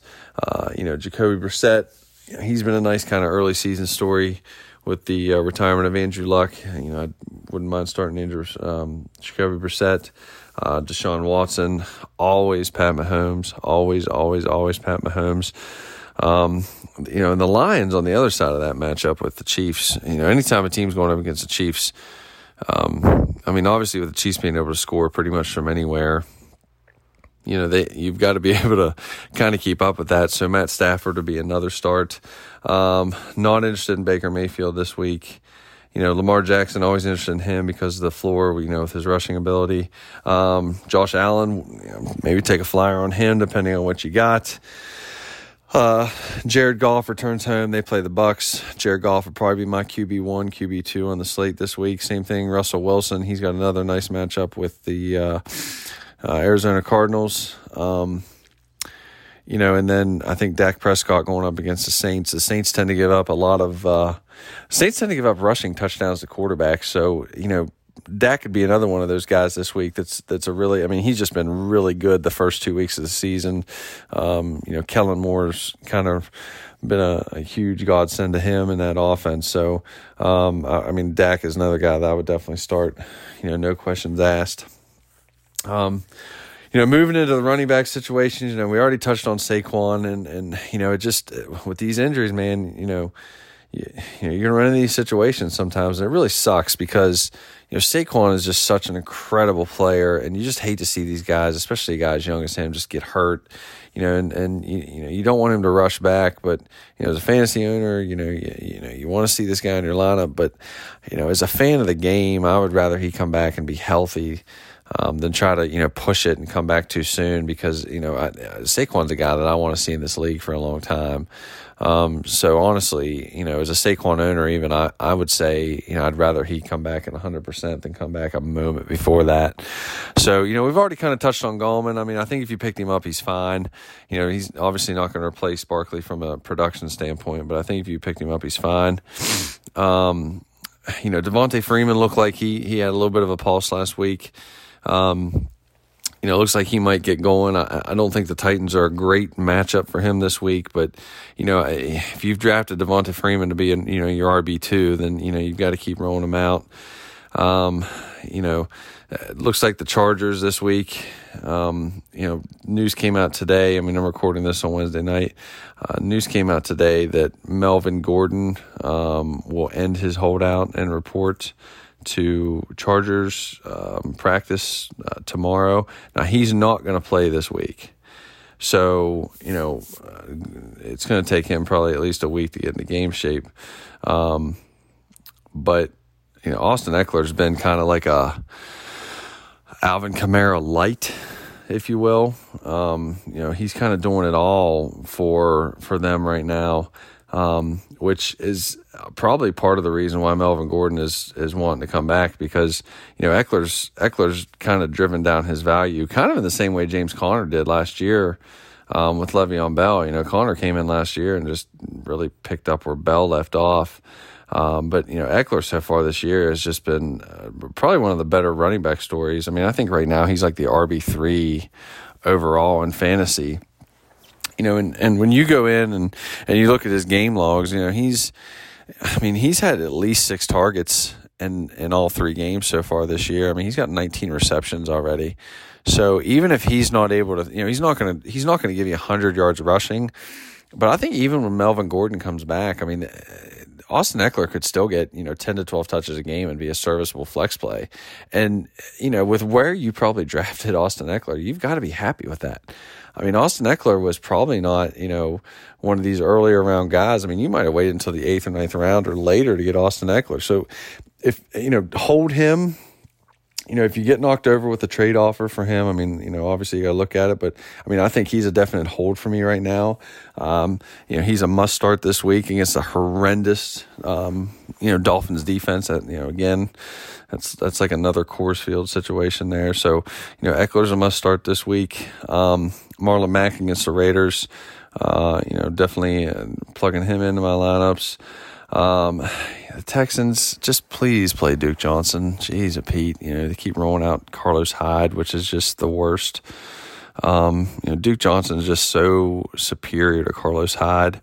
And I understand that Duke Johnson may not be capable of, you know, handling like 20 or 25 carries, but, you know, just give the ball to Duke Johnson, please. Um, you know, the Chiefs, it'll be interesting to see what their running back situation looks like. I mean, McCoy looked pretty good last week. Um, you know, Darrel Williams looked good last week. Um, I think you can probably say that Damien Williams, his fantasy stock has taken a huge hit. I mean, he's he's he's probably going to be a flex play at best moving forward. Um, the Lions are another one. It's like give Kerryon Johnson the ball, please give Kerryon Johnson the ball. I mean, he's he's the I think he's a top ten running back, but it seems like they, you know they want to screw around and, and get Ty Johnson involved. Um, you know, Mark Ingram is another guy with the Ravens. Um, a tough matchup this week, uh, but if you have him, you're starting him. Uh, you know, because his red zone usage is out of control, and um, in that offense, he's going to get his touches. So, you know, Mark Ingram, you know, you got to start him. I mean, I, I, you know, flipping to the other side of that, you know, you got to start Nick Chubb. It's not something you want to do, you know, um, but you know, the way you'd probably drafted Nick Chubb, I mean, you're not going to sit Nick Chubb, even though he's going against the Ravens.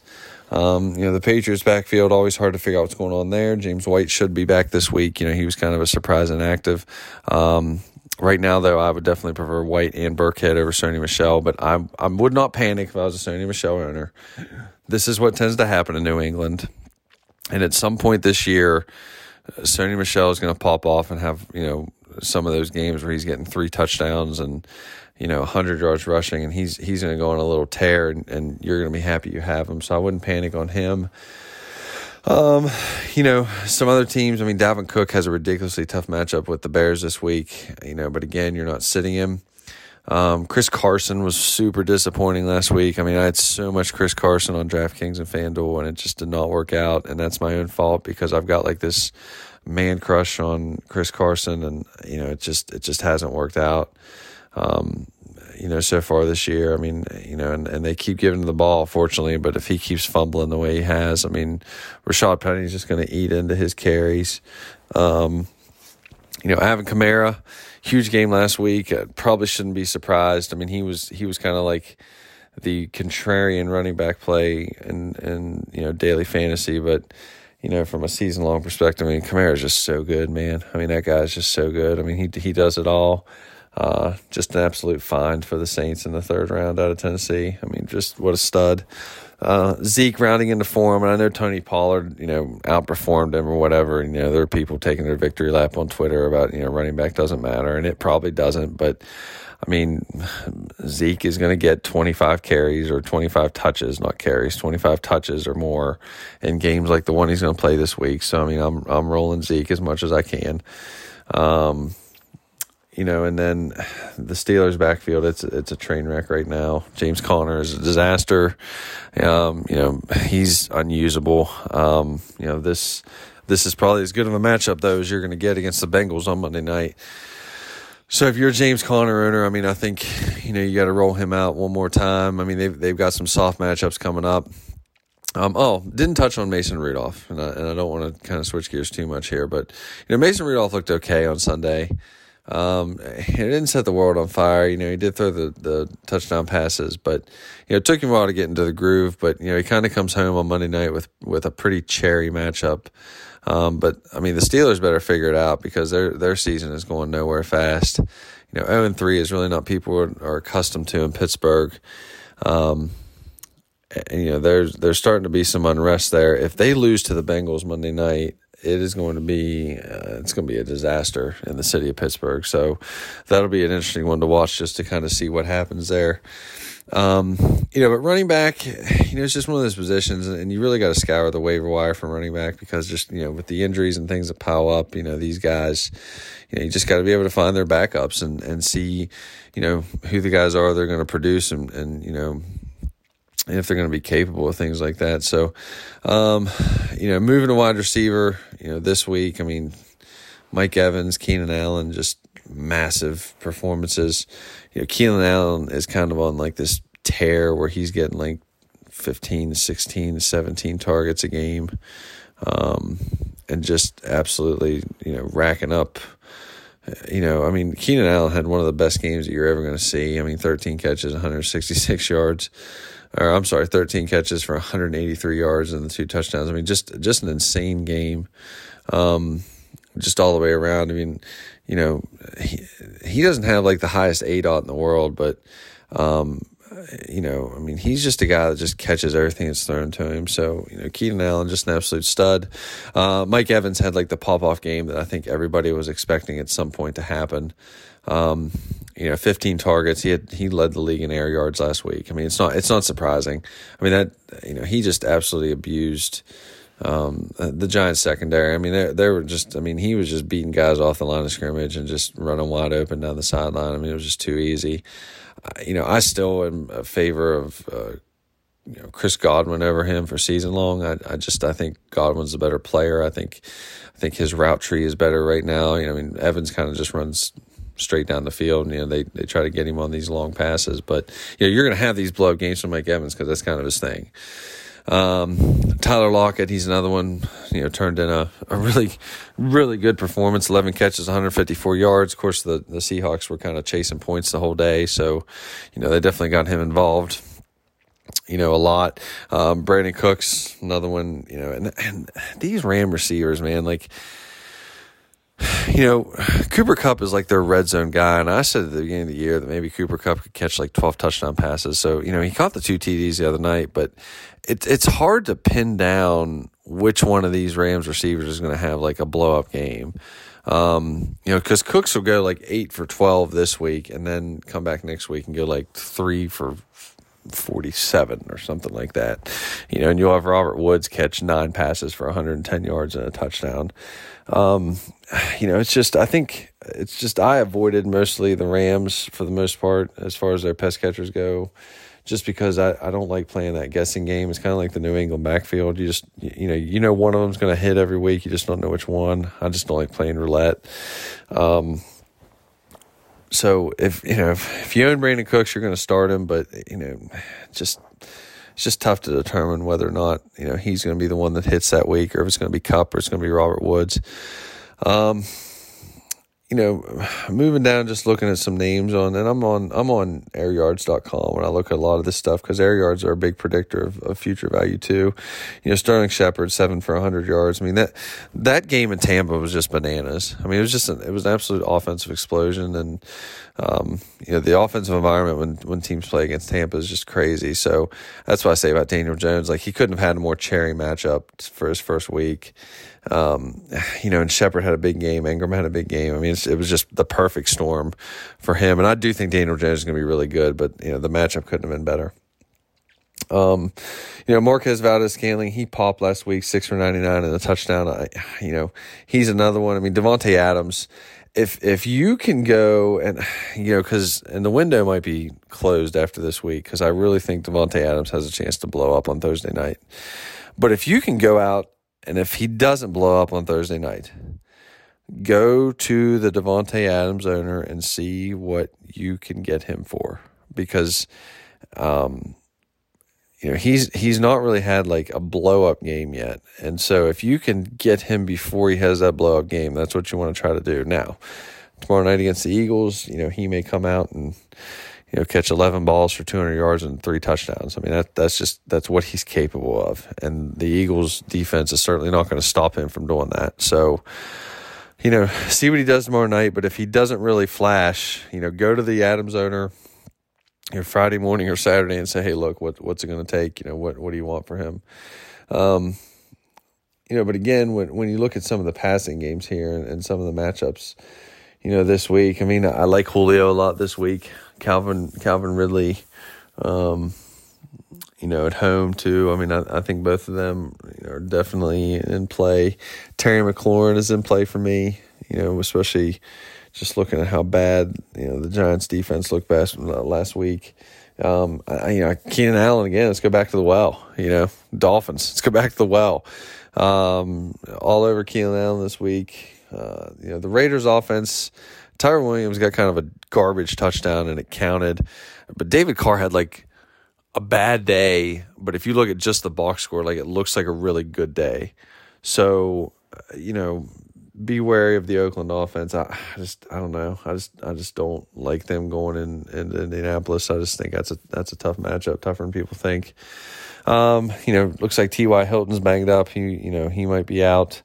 So, uh, you know, hopefully Parris Campbell can get it going. Maybe Deon Cain. Um, you know, probably look at some of the tight ends in that game too. Maybe they get Ebron going a little bit more. Um, in Indianapolis, you know, uh, I think this week could be a big Will Fuller week. Just you know, Will Fuller just seems like he's ready to pop off at some point. It just it looks like he's you know, he's just waiting on to have one of those big games he typically has. I think this could be a, a good Will Fuller week. You know, last last week Arizona against the you know, against the Panthers, they just threw everything underneath. It was just so weird. Like they they didn't even try to go downfield. Um, so I think the Texans will try to stretch the field a little bit with Fuller and maybe get him behind that secondary uh, and maybe soften them up so Hopkins can kind of work underneath. Uh, with the Chiefs again, you know, any of those guys could be viable. I mean, Demarcus Robinson, Mecole Hardman, you know, Sammy Watkins, Travis Kelce. You know, it's just it just depends on on who's going to get the the work. You know, I had a lot of Watkins last week in DFS, and it was just the wrong play. I, I should have. I mean, I looked at Hardman all week and, and I just couldn't pull the trigger on him and I should have because, you know, he had the big touchdown catch. But, you know, Mahomes is just awesome. Um, and, you know, Kelce again, he's another one that's just, he's just waiting to have like one of those big weeks where he catches like, you know, 10 passes for 150 yards and a touchdown. I mean, I, I don't know that this will be the week, but it's always in play. You know, as long as Mahomes is a quarterback, it's always in play. Um, don't care for any of the Browns this week. Uh, you know, that might be a mistake, but I'm going to play the numbers. Don't care for any of the Browns um, against the Ravens. I mean, Baker's been terrible for the most part. I mean, he's been really inconsistent. You know, so I'm not I'm not a huge not a huge fan of the matchup either going into Baltimore. Um, you know, Patriots pass catchers. You know, this could be an Edelman week. Um, you know, James White coming back, that's probably less likely. Uh, always a Josh Gordon fan. I think he's you know he's kind of waiting to have one of those breakout games. Uh, you know, the Bills pass catchers, no thank you. Uh, Patriots just seem to scheme guys you know away from what they're good at. So no thank you to, the, to any of the Bills pass catchers. You know, we've kind of touched on some of these other guys. I mean, like I said, I go back to I'd go back to Chris Godwin. Um, Lockett, I think, is going to get more work. I mean, the the Seahawks just traded, um, you know, Nick Vannett to the Steelers, so I would say that Lockett has potential to get more work. You know, uh, on the Cardinal side of things, I mean, really tough matchup against Seattle. Not really ideal, even though you know Christian Kirk's getting like 12 targets a game. Um, you know, and Larry Fitzgerald's just catching touchdown passes, but still, just don't love the matchup there. Um, you know, Cowboys. I think Amari Cooper definitely gonna. I mean, he has potential for a blow up game this week. Seems like the the Saints, you know, struggle against some one wide receivers. So you know, definitely looking at Amari Cooper. Um, and then you know, for the Steelers, I, I do think Juju's gonna have a big game Monday night. It just seems like that's the type of game that he thrives in, and he kind of likes that stage. Um, you know, we touched a little bit on the tight ends. The only thing I'll say about tight end is, you know, it's been such a wasteland of a position. You got Kelce, you got Kittle, you got Ertz. Um, you know, Ertz is just such a tough start on a on a short week, but you know you got to roll him out there. But the guy that I'm looking at is probably Will Dissly um, for the Seahawks. You know, he's caught a touchdown every game this year. Um, you know, when he's been on the field, he catches touchdown passes. So you know, at tight end, you know, unless you drafted one of the big three, you know, you're probably playing roulette. If you were lucky enough to get Evan Engram and, and you kind of took that chance in the draft, I mean, he's been paying good dividends. So, um, you know, keep starting him. I mean, I, you know, he's just because there's nobody else, um, I think you got to keep rolling him out. And then, you know, Mark Andrews, if he's healthy against the Browns, um, you know, would be a good start for me. Um, but you know, tight end is just it's one of those things where you've got to hope you stream right, and you got to hope you guess right, and you got to hope you get it right. So, um, you know, from a fantasy perspective, this week, you know, the the game totals are are fairly low. Um, we don't have very many games with a total north of 46. Um, you know, the way it stands right now, um, it looks like there's maybe three of those games on the slate this week. I'm sorry, four, five. I mean, five games right now with a total higher than 46, but a couple of those games, like the total is like right at 46. Um, the highest total of right now, it looks like Giants, Redskins, that one's almost at 50. Um, Chiefs Lions is at 54, so you can expect some offense there. Um, you know, it looks like the, the Cardinals are always going to be a team where they've they've gotten a high implied total with whoever they're playing, twenty six. Um, Chargers are tied. Well, no, I'm sorry. The Chiefs have the highest implied total on the slate with almost thirty one, but the Chargers are second at thirty. But you know, that's more for DFS purposes. Um, you know, I would not make um, you know game totals you know like the end all be all, but it's, it's definitely something to factor in. So. Um, so that's pretty much the fantasy uh, the fantasy scoop for week four. Um, just want to, as always, thank Josh for having me on. Um, you know, you like I said, you can catch some of my work on Dynasty Football Digest. Uh, you know, the guys over there and, and IDP guys um, dot org and and um, the owner slash creator of the sites, um, Nate Cheat on Twitter. He is actually uh, starting a t-shirt company where he's starting where he's selling some uh, some fantasy football t-shirt. He has a really cool uh, uh, Gardner Minshew uh, t-shirt that he just made. So you know, check him out at uh, IDP guys and then Dynasty Football Digest, and um, you know, look those guys up on Twitter. We've got uh, a lot of a lot of cool podcasts on there, so you guys can check that out. But you know, again, I just want to thank Josh for having me on. Um, hope you guys have a good fantasy week, and we will see you um, for week five and uh, sometime next week. But best of luck this week, guys. We'll be seeing you. Thanks. The Josh Kirby on Sports podcast, part of the Mayo Please podcast network, is sponsored by Route 11 Chips. Make sure you grab a bag today inside your local Martin's, Food Lion, and Giant stores. And our new sponsor and fellow sports fans at PM Plus Reserves, providing reserve studies for homeowner and condominium associations in the Washington metropolitan area for the past 30 years. Make sure you check us out on all streaming platforms via the Mayo Please and the Josh Kirby on Sports podcast. You can also find the Josh Kirby on Sports podcast on Facebook, Twitter, and Instagram, along with the Mayo Please on Twitter. Have any questions for the show? Feel free to shoot us an email at kirbyonsports at gmail.com. All right. Thursday, September 19th, I'm Josh Kirby bringing you another segment of the Josh Kirby on Sports podcast. This one is a very special guest. Once again, I'm getting a lot of those on, but um, from Atlanta coming up to Washington, uh, works at NBC4 covering sports for a couple years. I'm not sure how many years, but she's been there a while and she's doing a great job. Yes, it's Sherree Burruss. Sherree, thanks so much for calling in today. How are you doing today? Doing well. Thanks so much for having me, Josh. Yes, ma'am. Let's get right into this. Uh, well, well, I got to know how you got started um, in your career as a sports reporter and how you got to NBC4. Yeah, it's funny. I uh growing up would watch the Today Show all the time, and I just tor- turned to my mom. I was like, "Mom, I want to be like Katie Couric." I thought I would want to do morning news. Um, I found out I'm not a morning person, so scratch that off the list. Um, and news is just, you know, sometimes really depressing and sad and bad news. So I always loved sports, did sports. My family's involved in sports, so it was kind of a natural transition to want to do sports broadcasting. Um, went to the University of Wisconsin in Madison, majoring in uh, the PR stratcom side as well as reporting, um, and just fell in love with being on camera and knew that's what I wanted to do. So I got my first TV job in Columbia, Missouri, um, at a TV station there. Ironically, doing news first. Told the sports the, the news director I wanted to do more sports couple months later, got to move to the sports department. Um, was there for about three years in Columbia.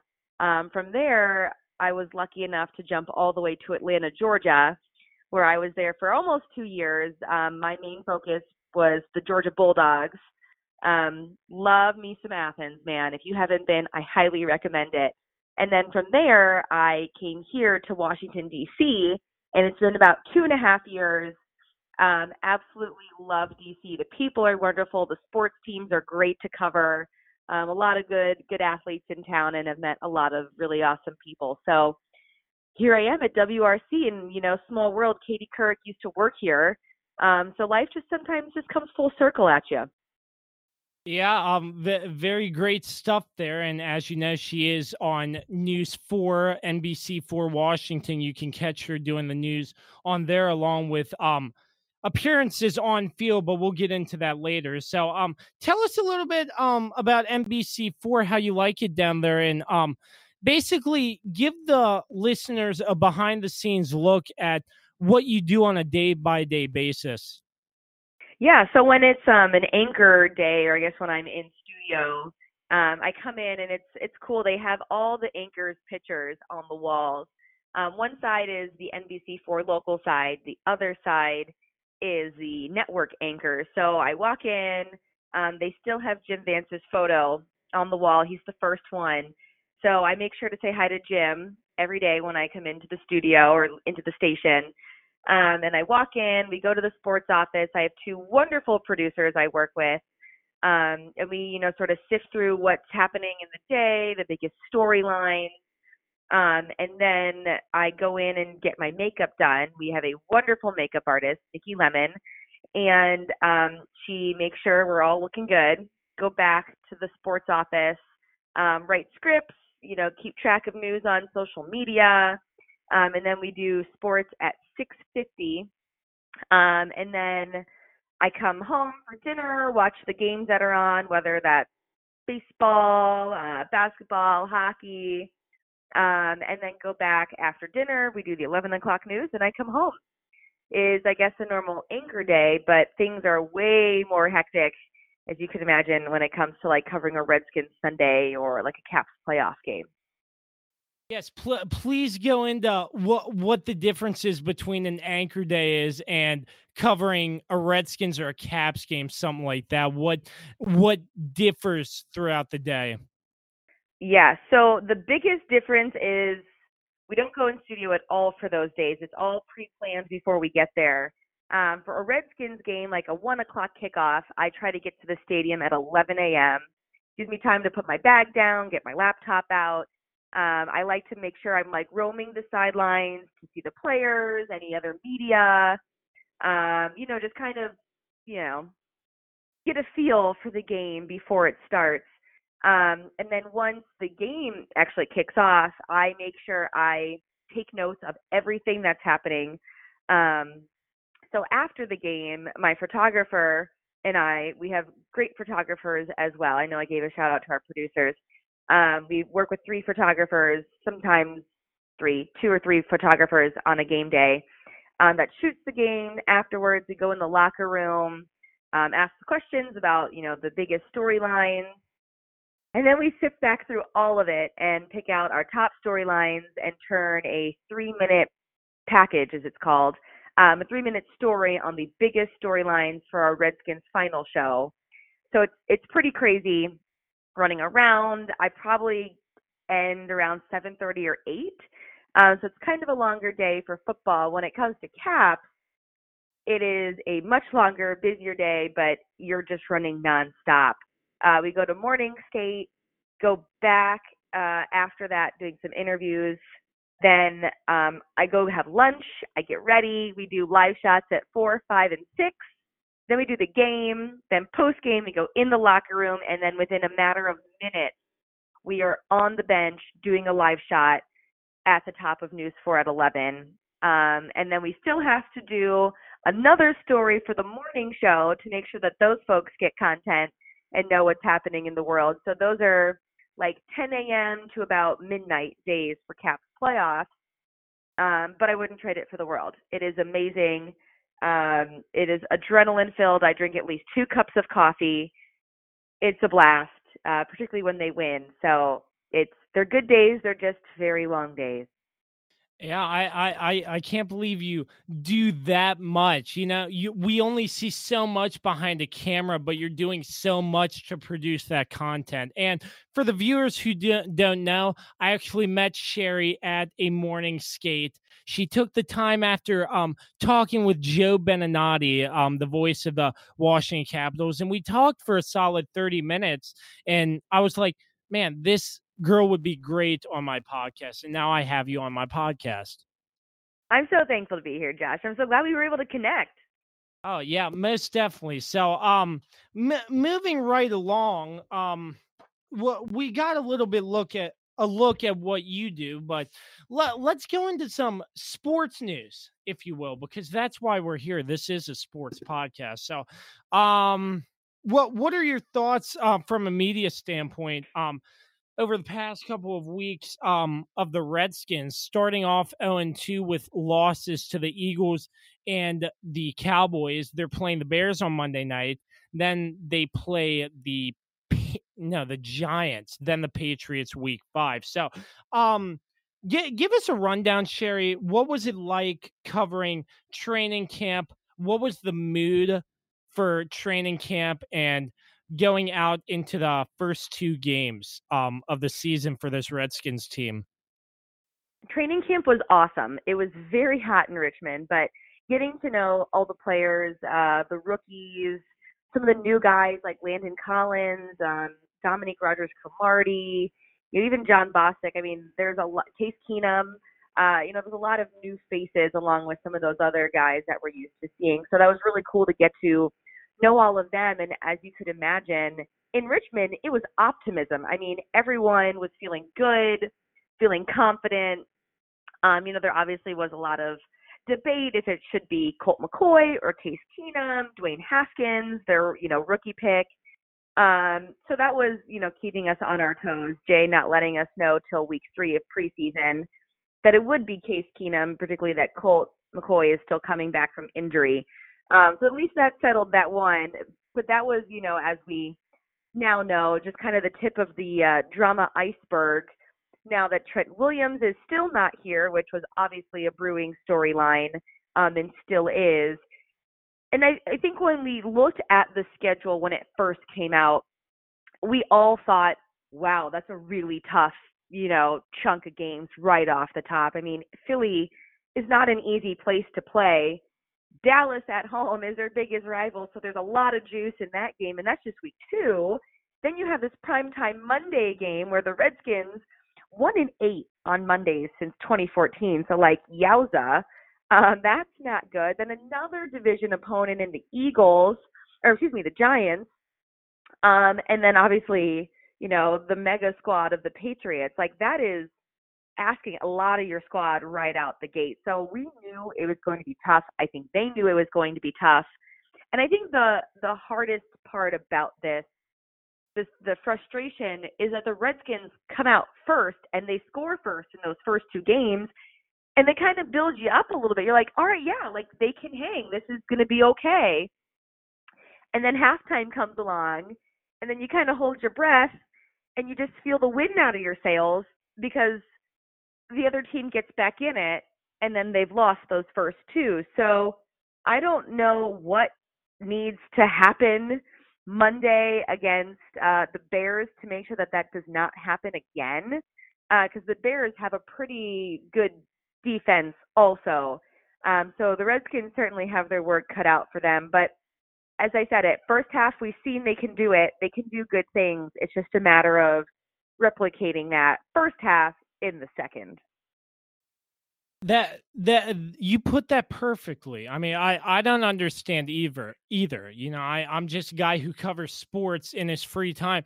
I still can't get it. And uh their Monday night record is pretty bad. So I'm hoping that will change, but it, it's tough. But um it, it's still great um covering this, but um great stuff on that. So if you don't mind, I'm gonna backtrack a little back to training camp. So um was it different for you in training camp since you had to cover the team with NBC four plus do sideline appearances during their preseason games? It just was more hectic. Um, that first game at Cleveland, I felt like a duck on a pond that I hope it looked all calm and smooth. But under the water, oh man, my feet were churning. I was just like, woo! um, you know, having to do live shots at four, five, six, and then immediately going to the Redskins broadcast um, at seven, then you know having to do a live post game show from 10:30 to about 11 somewhere in that window to then do the 11 o'clock news, I was not mentally prepared for how much that was going to be. I had to get all my, you know, ducks in a row.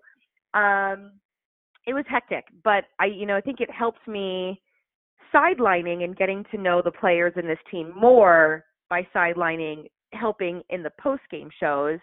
Um, so I'm thankful for that. But eventually, I was able to get my workflow um, it I, eventually it got pretty seamless and pretty smooth. So that was fine. But no, I mean it was really I think it actually helped me sidelining get to know these guys better and this team better because I was then you know that became more of my job that I need to know this team inside and out, rookies, that's the whole thing, not just the main storylines.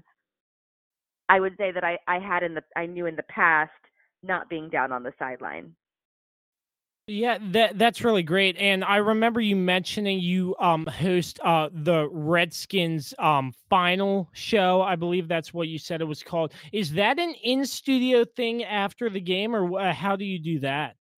Yeah, so Redskins final is after News 4 at 11 on Sundays or I guess News 4 after the game on Sunday night football. Um so it's a 30 minute show. Um I typically just do the pre-recorded stories for that because we're at the games on Sundays. Uh, but this coming Sunday, since it's a Monday night game, I'll be in studio. We do all the highlights. Um, it'll be a little different because we won't have the Redskins in it. But you know, looking ahead to that Redskins Monday game, um, still doing one-on-one interviews. We'll still be in there. So yeah, that's an in-studio show uh, that Dave Johnson or Carrie Chow will host if um, I'm at a game.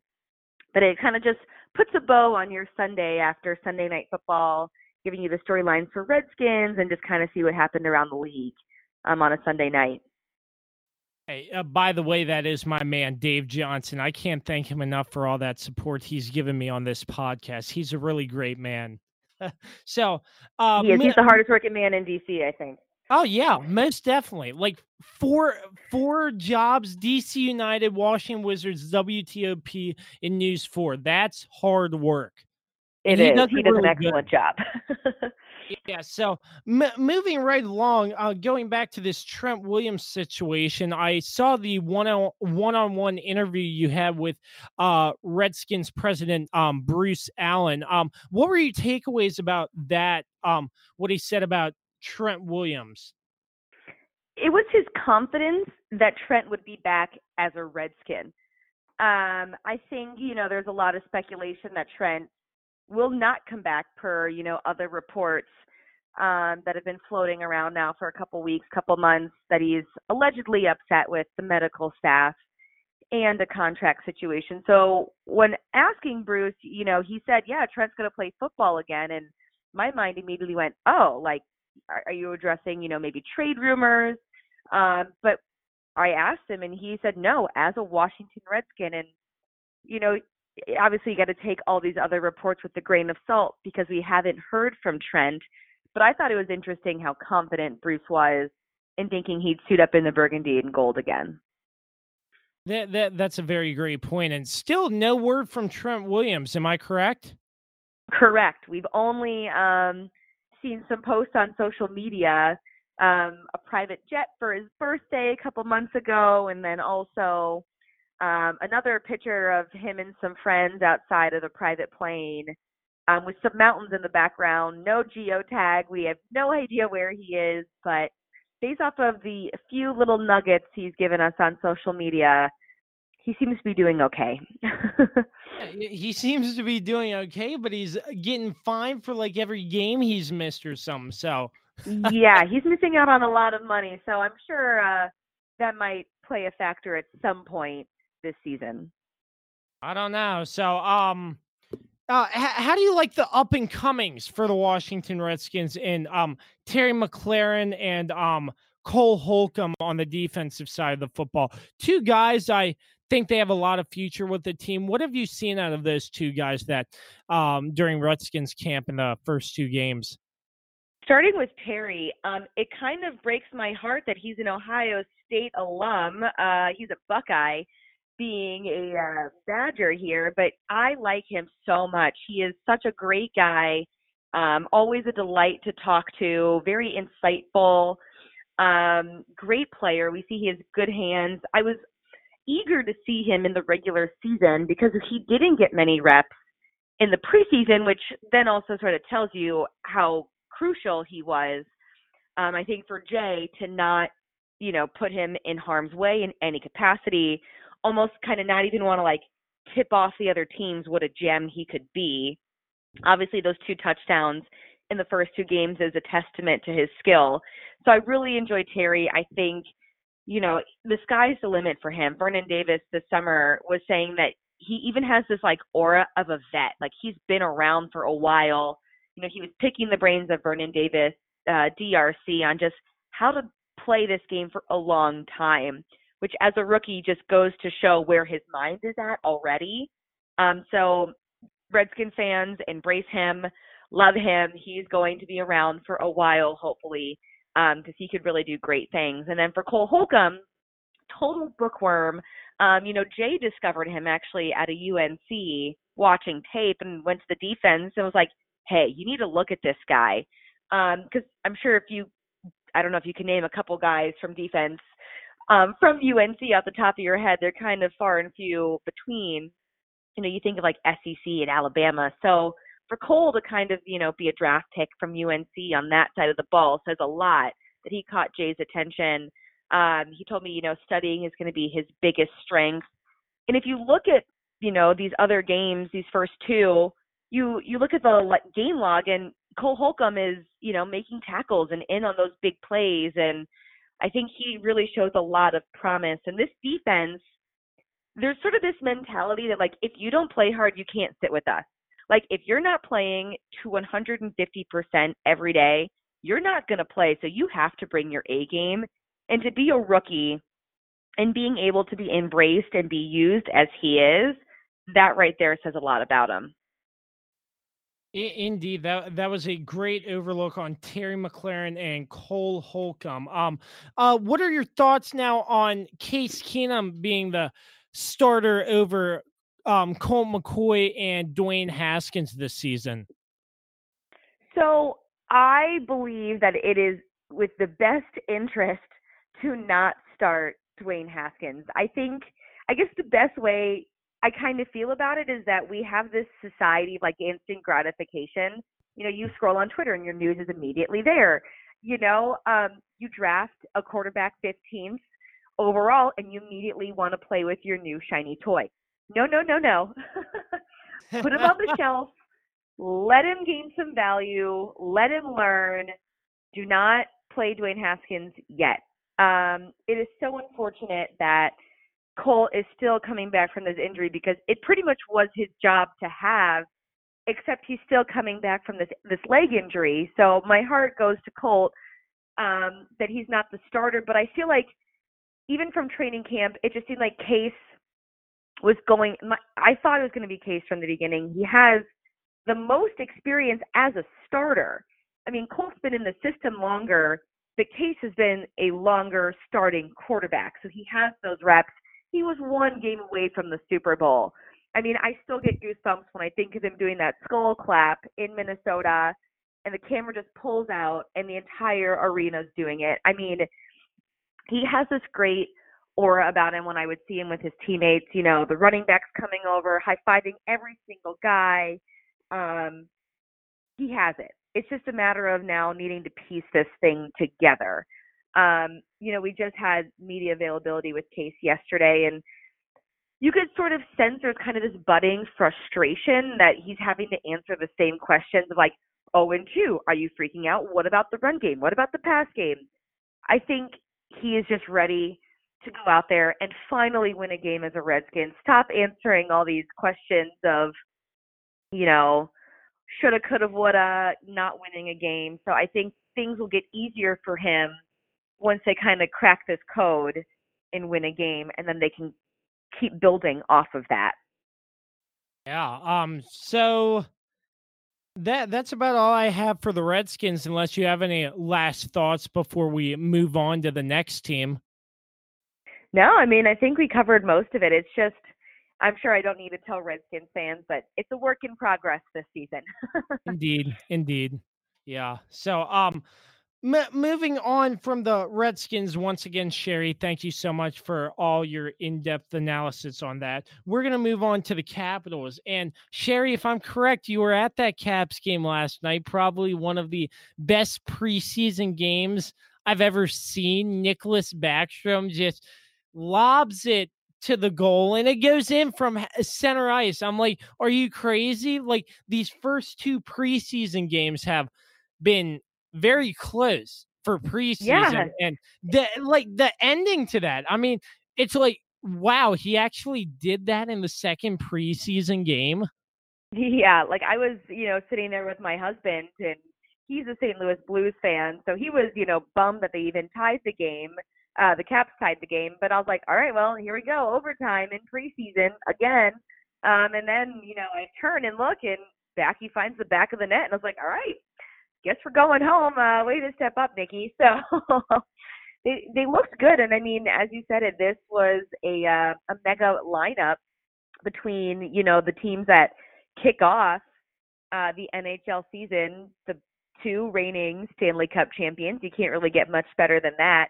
Uh, Binnington was out there, Vladimir Tarasenko, uh, Alex Ovechkin playing in his first preseason game. So once I saw the lineups, um, and my husband, as I said, being from St. Louis, I was like, hey, we should probably go to this game. This is uh, probably as close as you know we can get to real hockey before October second. Well, um, yeah. Before we get into more of the Capitals, that that was great stuff. But um, I I have to get this straight. Are are you a Caps fan or a Blues fan? Because it has been seen on your Instagram you wearing a St. Louis Blues shirt when they won the Stanley Cup. Correct. So, um, you know, love makes you do crazy things. So, I my allegiance, I you know, obviously being a media member, I don't when I'm working root for a team. Obviously, it makes my job much easier when they win and more enjoyable. Uh, but covering these guys as long as I have, I've really grown to love hockey thanks to the Caps. So, you know, I, you know, enjoy when they win. Um, if I'm not working, I do root for the Caps. Um, but since the Caps were out last year and via marriage, I, you know, happy spouse, happy house is what I'm reminded. Um, you know, I was I was rooting for the Blues to win the cup last year, as I think everyone except Boston fans were. Uh, and I thought, I, you know, I think I saw a lot of similarities in the Blues winning the cup last year, than when the Caps won the cup the year prior. So if it's not Caps Blues, I will root for Caps as a fan. I will root for Blues as a fan. But it, you know, I try to stay neutral if it's Caps and Blues because I don't want to upset anybody. yeah, so we we got that out of the air, and I, I'm sure your I I'm sure your husband was very happy when you had that uh, Twitter post of you watching the Caps game uh, during your wedding, and they actually won during that Stanley Cup run.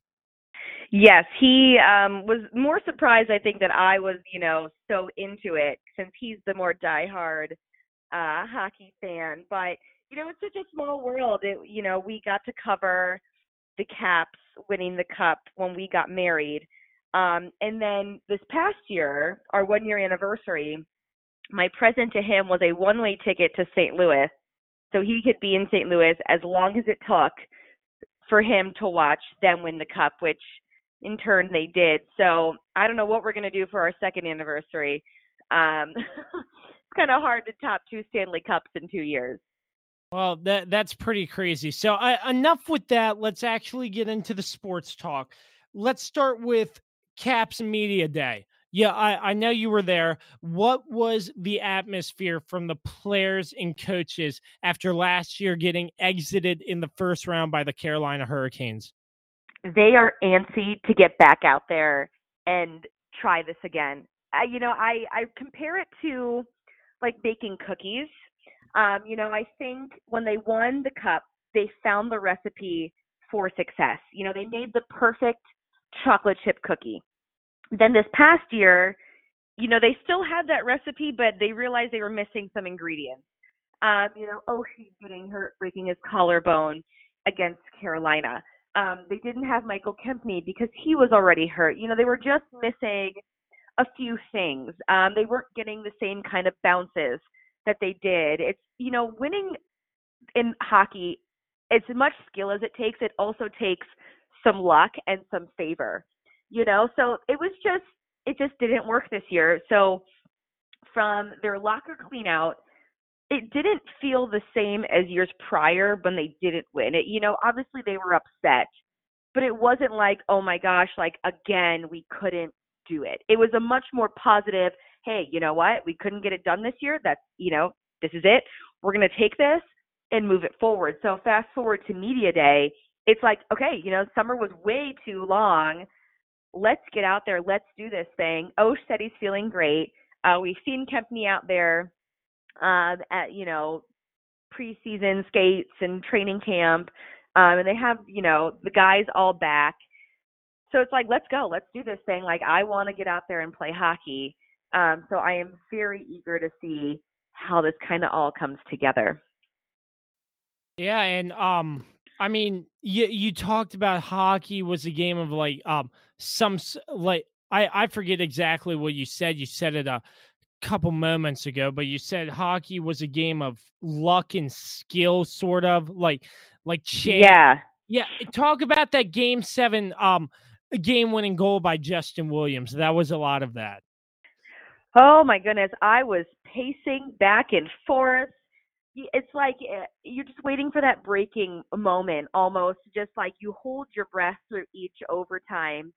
And then it's almost as seeming like the Caps were just so gassed in that moment. And, you know, it was just kind of a weird bouncing puck that got past Holtz. And you just felt the whole place just like, ugh, that game seven bad luck again for the Caps at home. You know, been there, done that. It was that kind of moment. Um, and it was kind of unbelievable that, you know, coming off the cup, that it would even go to seven against Carolina. But, you know, all those top teams kind of got eliminated early. Like, who would have guessed Tampa Bay would get swept in the first round? I mean, that was insane. Yep. In Pittsburgh, no one could have predicted that. So, this was just kind of the year of the underdog this past season. Um, it's you know that's why you play the game though. You never know who's going to win. If you go in each game saying, "Oh, the favorite team, the team that should win wins," well, there's no fun in that. Um, so that's just kind of what that was, and I mean, good for Justin. Um, you know that he really was able to take this, that Carolina team and turn it into something. Um, he's taking the first half of the season off. He's taking a little break, which you know, we did a media skate. The Caps ha- uh, held a media skate, and let me tell you, those guys make it look so easy. It is not. I don't know if anyone out there has tried hockey. I highly recommend it because it gives you a whole new perspective on how hard it is to skate, shoot, uh, get back. I mean, it's totally. They make it look way too easy. So, kudos to those guys. Uh, they they make it. They're so graceful. Um, but you know, it's it's a hard game and it takes a lot to win hockey games, particularly at this level. Everyone is really good.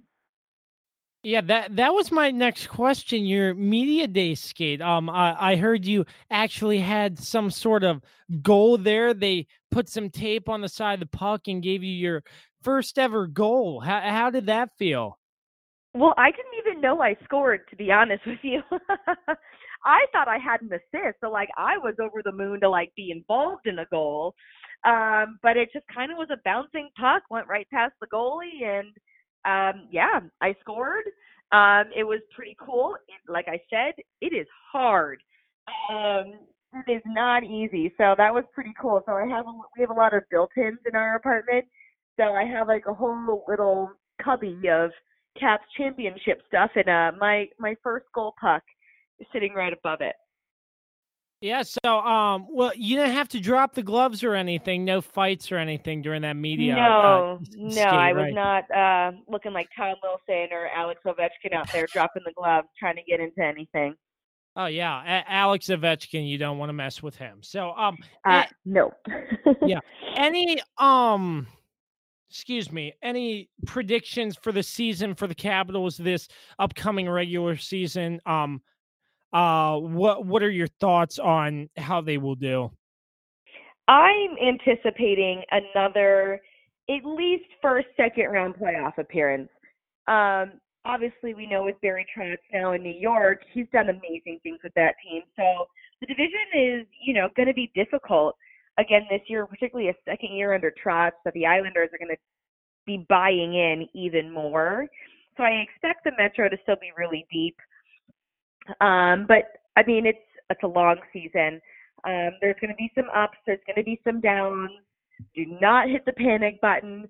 Um, hopefully, you know, there'll be there'll be some moments where you know we can look back in April, May, and be like, oh, remember that blank, um, and be able to laugh things off. So that's you know, if any, I learned anything from this team, from this game, um, you got to kind of take each one with a grain of salt and not, you know, be too invested in each game because it's a long season. And as we saw, and Caps fans know, you can be the best team in the league and be sitting at home watching the second round, third round. So kind of just buckle up, sit down, relax, and enjoy the ride.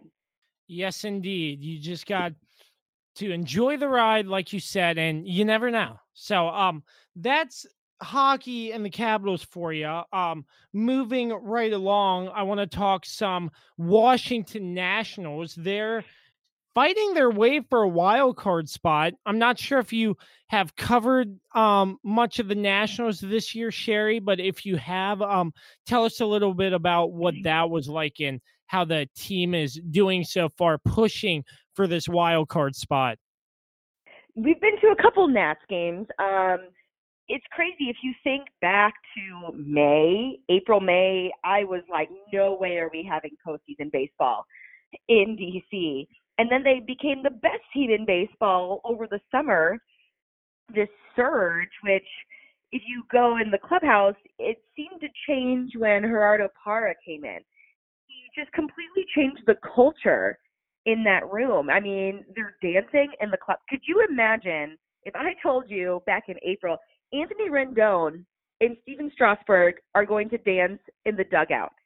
No way would I have thought that so the fact that he's been able to like have them in, inspire the, the team to be more themselves and to play with they're like have genuinely having fun doing this um it's totally made a change if anyone has been to a home Nats game when Parra is up and Baby Shark plays it is insane i i've never seen anything like it to have that many humans do the, the baby shark thing. It is a sight to behold. Um, it is fantastic. And I think that that surge that he's brought in is what sort of propelled them to this moment. Now they've they've stumbled a bit. That I think at one point they had a five five game lead in the wild card standings. Now it's down to about a game game and a half. I'm I need to double check if the Cubs I, I won think last night. one point five going into the day as we are recording Okay. this podcast. Yeah, so you know it's dwindled down, but on the flip side, it's kind of like the Caps. The the Nats have been the best team in the NL East for how many years previously, and then they can't win because they kind of coasted the last couple weeks of baseball. So maybe there's a little something to be said if they're going through adversity now. They're learning how to come back in games, play in close games. This could be, you know, really good preparation for a play in wild card game or you know a best of you know a best of five series when you know you need to really kind of put your nose down put your head down nose to the grind and play this thing out so we'll have to see um but it's it's been a wild ride with the nats i think that can be said for every dc sports team that it's always a wild ride but we're gonna you know i think this team if they can hang on these last two weeks, I'm very eager to see what this wild card game can do because I know these fans really are are yeah, hungry for for a postseason uh, for October for baseball for the Nats. Yeah, mo- most definitely. It has been a wild ride for the Nationals, and I'm looking forward to seeing how DC will react to them getting that wild card spot. Uh, but the wild card game, as you know, a one game playoff, that will be a nail biter. Yes, uh, I mean I remember that game five here uh, a couple years ago, and you know this the energy was incredible. Um, so I know last time you were in the, the clubhouse, they were saying like, fans, please, like we need you. We know what it's like when we play on the road, and we want to be able to make it a hard atmosphere at Nationals Park. So come, come be loud. Um, those guys also are hungry for for support just as much as the fans are for them to do well. And last but not least, we have the Washington Wizards, who really struggled this season, got a new GM. And well, I, I heard a very interesting stat. They had 25 different players in and out of that locker room last season. Not sure how much you've covered the Washington Wizards, Sherree, but um, with their new draft pick in Rui, um, yeah, what what are your thoughts on the season to come for the Washington Wizards? I don't want to call it a rebuilding year, um, but I would say, again, just kind of be patient with them. As you said, a new GM. Um, I don't think I even realized it was that much of a revolving door um, to their uh, locker room with how many players they had. Uh, but with John still out, you know, this team isn't going to look the same. Obviously, Bradley Beal is playing at an elite all star level, and it's been really fun to see him come into his own and kind of just take this team and make it his.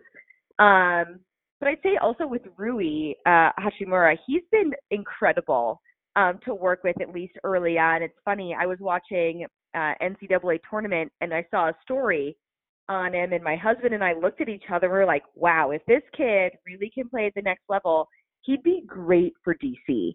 Um, just you know the fact that he's international and DC is such an international city, and if he really can play, I think the fans will really embrace him. Um, but he is so nice, um, so gracious. He's the coaches rave about him that he's very coachable. Like you know he asks questions on how to you know get better and further explain things if he doesn't understand. So the fact that they have someone coming in that really does want to be here, be coached up, get better is exactly what this team I think needs because they are going to be so young.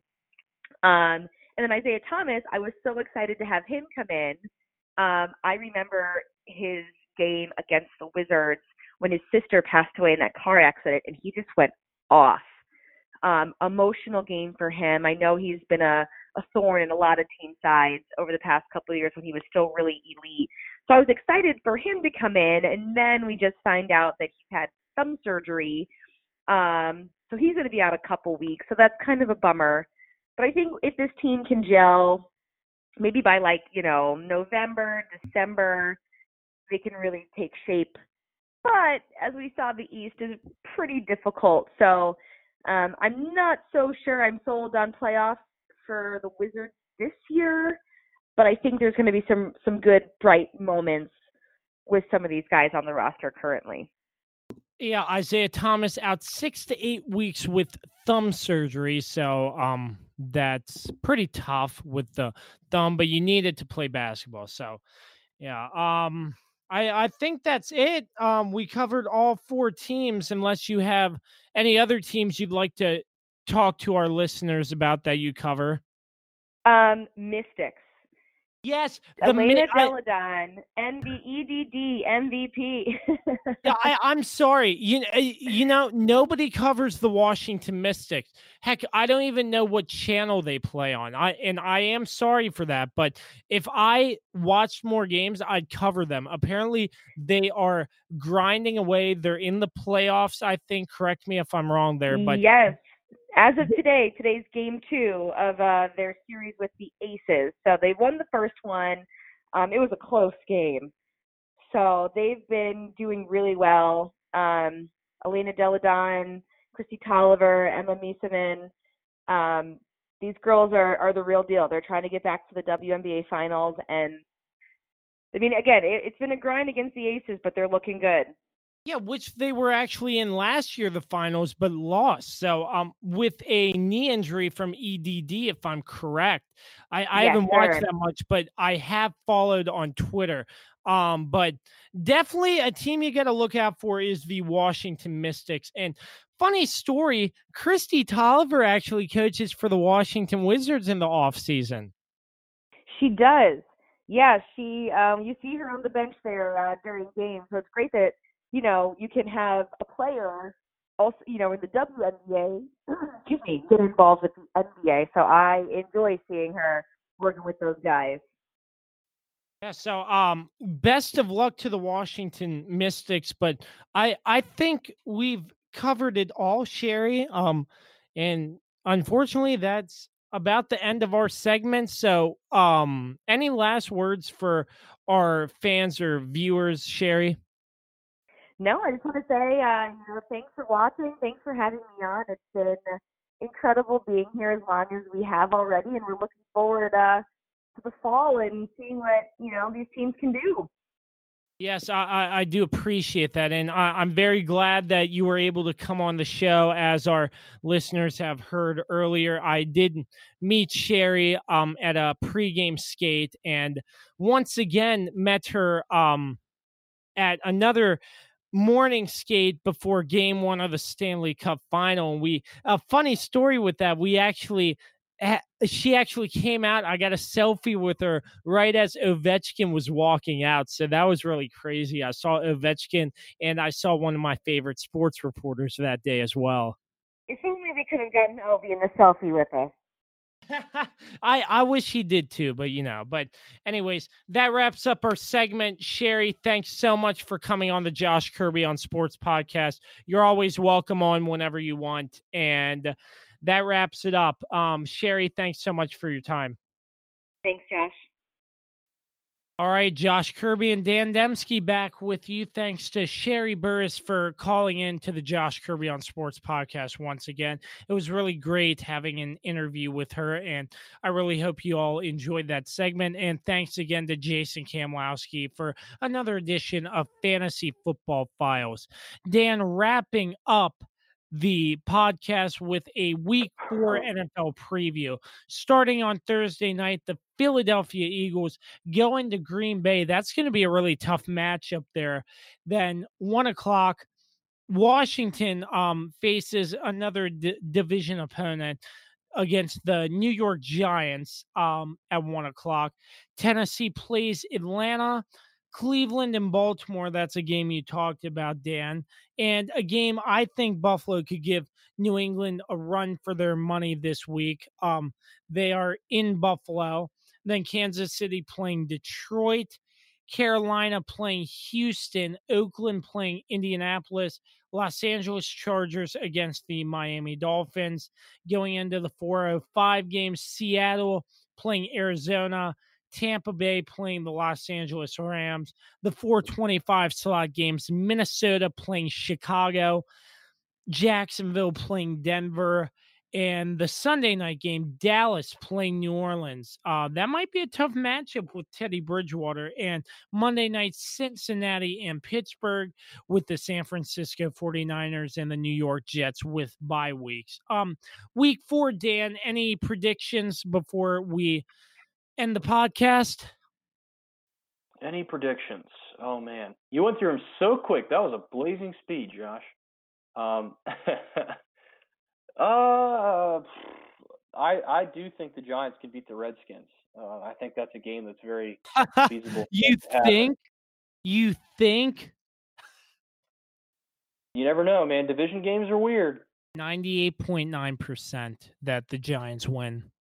Oh, that doesn't mean anything. That doesn't. Those percentages are weird or stupid. Um, Steelers and Bengals. That's a pretty intriguing game. I, I probably see the Steelers coming on top of that, coming up on top of that one. Uh, I think Mason Rudolph plays well in that game, and I guess I'll make a prediction for our game. I I think we can take the Browns since we're at home, and they really have not played well so far this year on offense.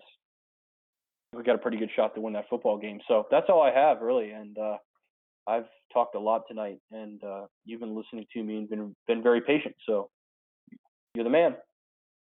Yeah, um, I think Buffalo gives New England a run for their money. I'm not going to say they're going to win, but they give New England a run. I feel like New Orleans, if they're playing at home, gives Dallas a run with Teddy Bridgewater. And yeah. Cincinnati, I, I think they get their first win over Pittsburgh. It's going to be a sloppy division game, but I think Cincinnati gets their first win. So that's oh, sort like of that. okay. That's sort of my predictions there. But week four, I can't wait. You probably can't either. And that wraps up the Josh Kirby on Sports podcast. Dan, thanks once again for coming on the show. Any last words for our listeners? Thanks again for having me, Josh, and Stay thirsty, my friends. yeah, de- eh, definitely, Dan. Thank you, and once again, good, ju- uh, good, congratulations and good luck on your gig with ESPN Blacksburg. So that Thank wraps so up Yeah, yeah, man. Anytime. So that wraps up this edition of the Josh Kirby on Sports podcast. As always, we're brought to you by the Mayo Please um, podcast network, and we're sponsored by Route Eleven Chips. PM Plus Reserves. Thanks to them for sponsoring the Josh Kirby on Sports podcast. And as always, thank you to Dave Johnson, MPT Now Productions, and JR Beats Official. You can find us on all, on all streaming platforms via the Mayo Please and the Josh Kirby on Sports podcast. And you can find us on Facebook, Instagram, and Twitter as well. So, till next time, we say so long and peace out, and we'll catch you on the next episode. Have a good night.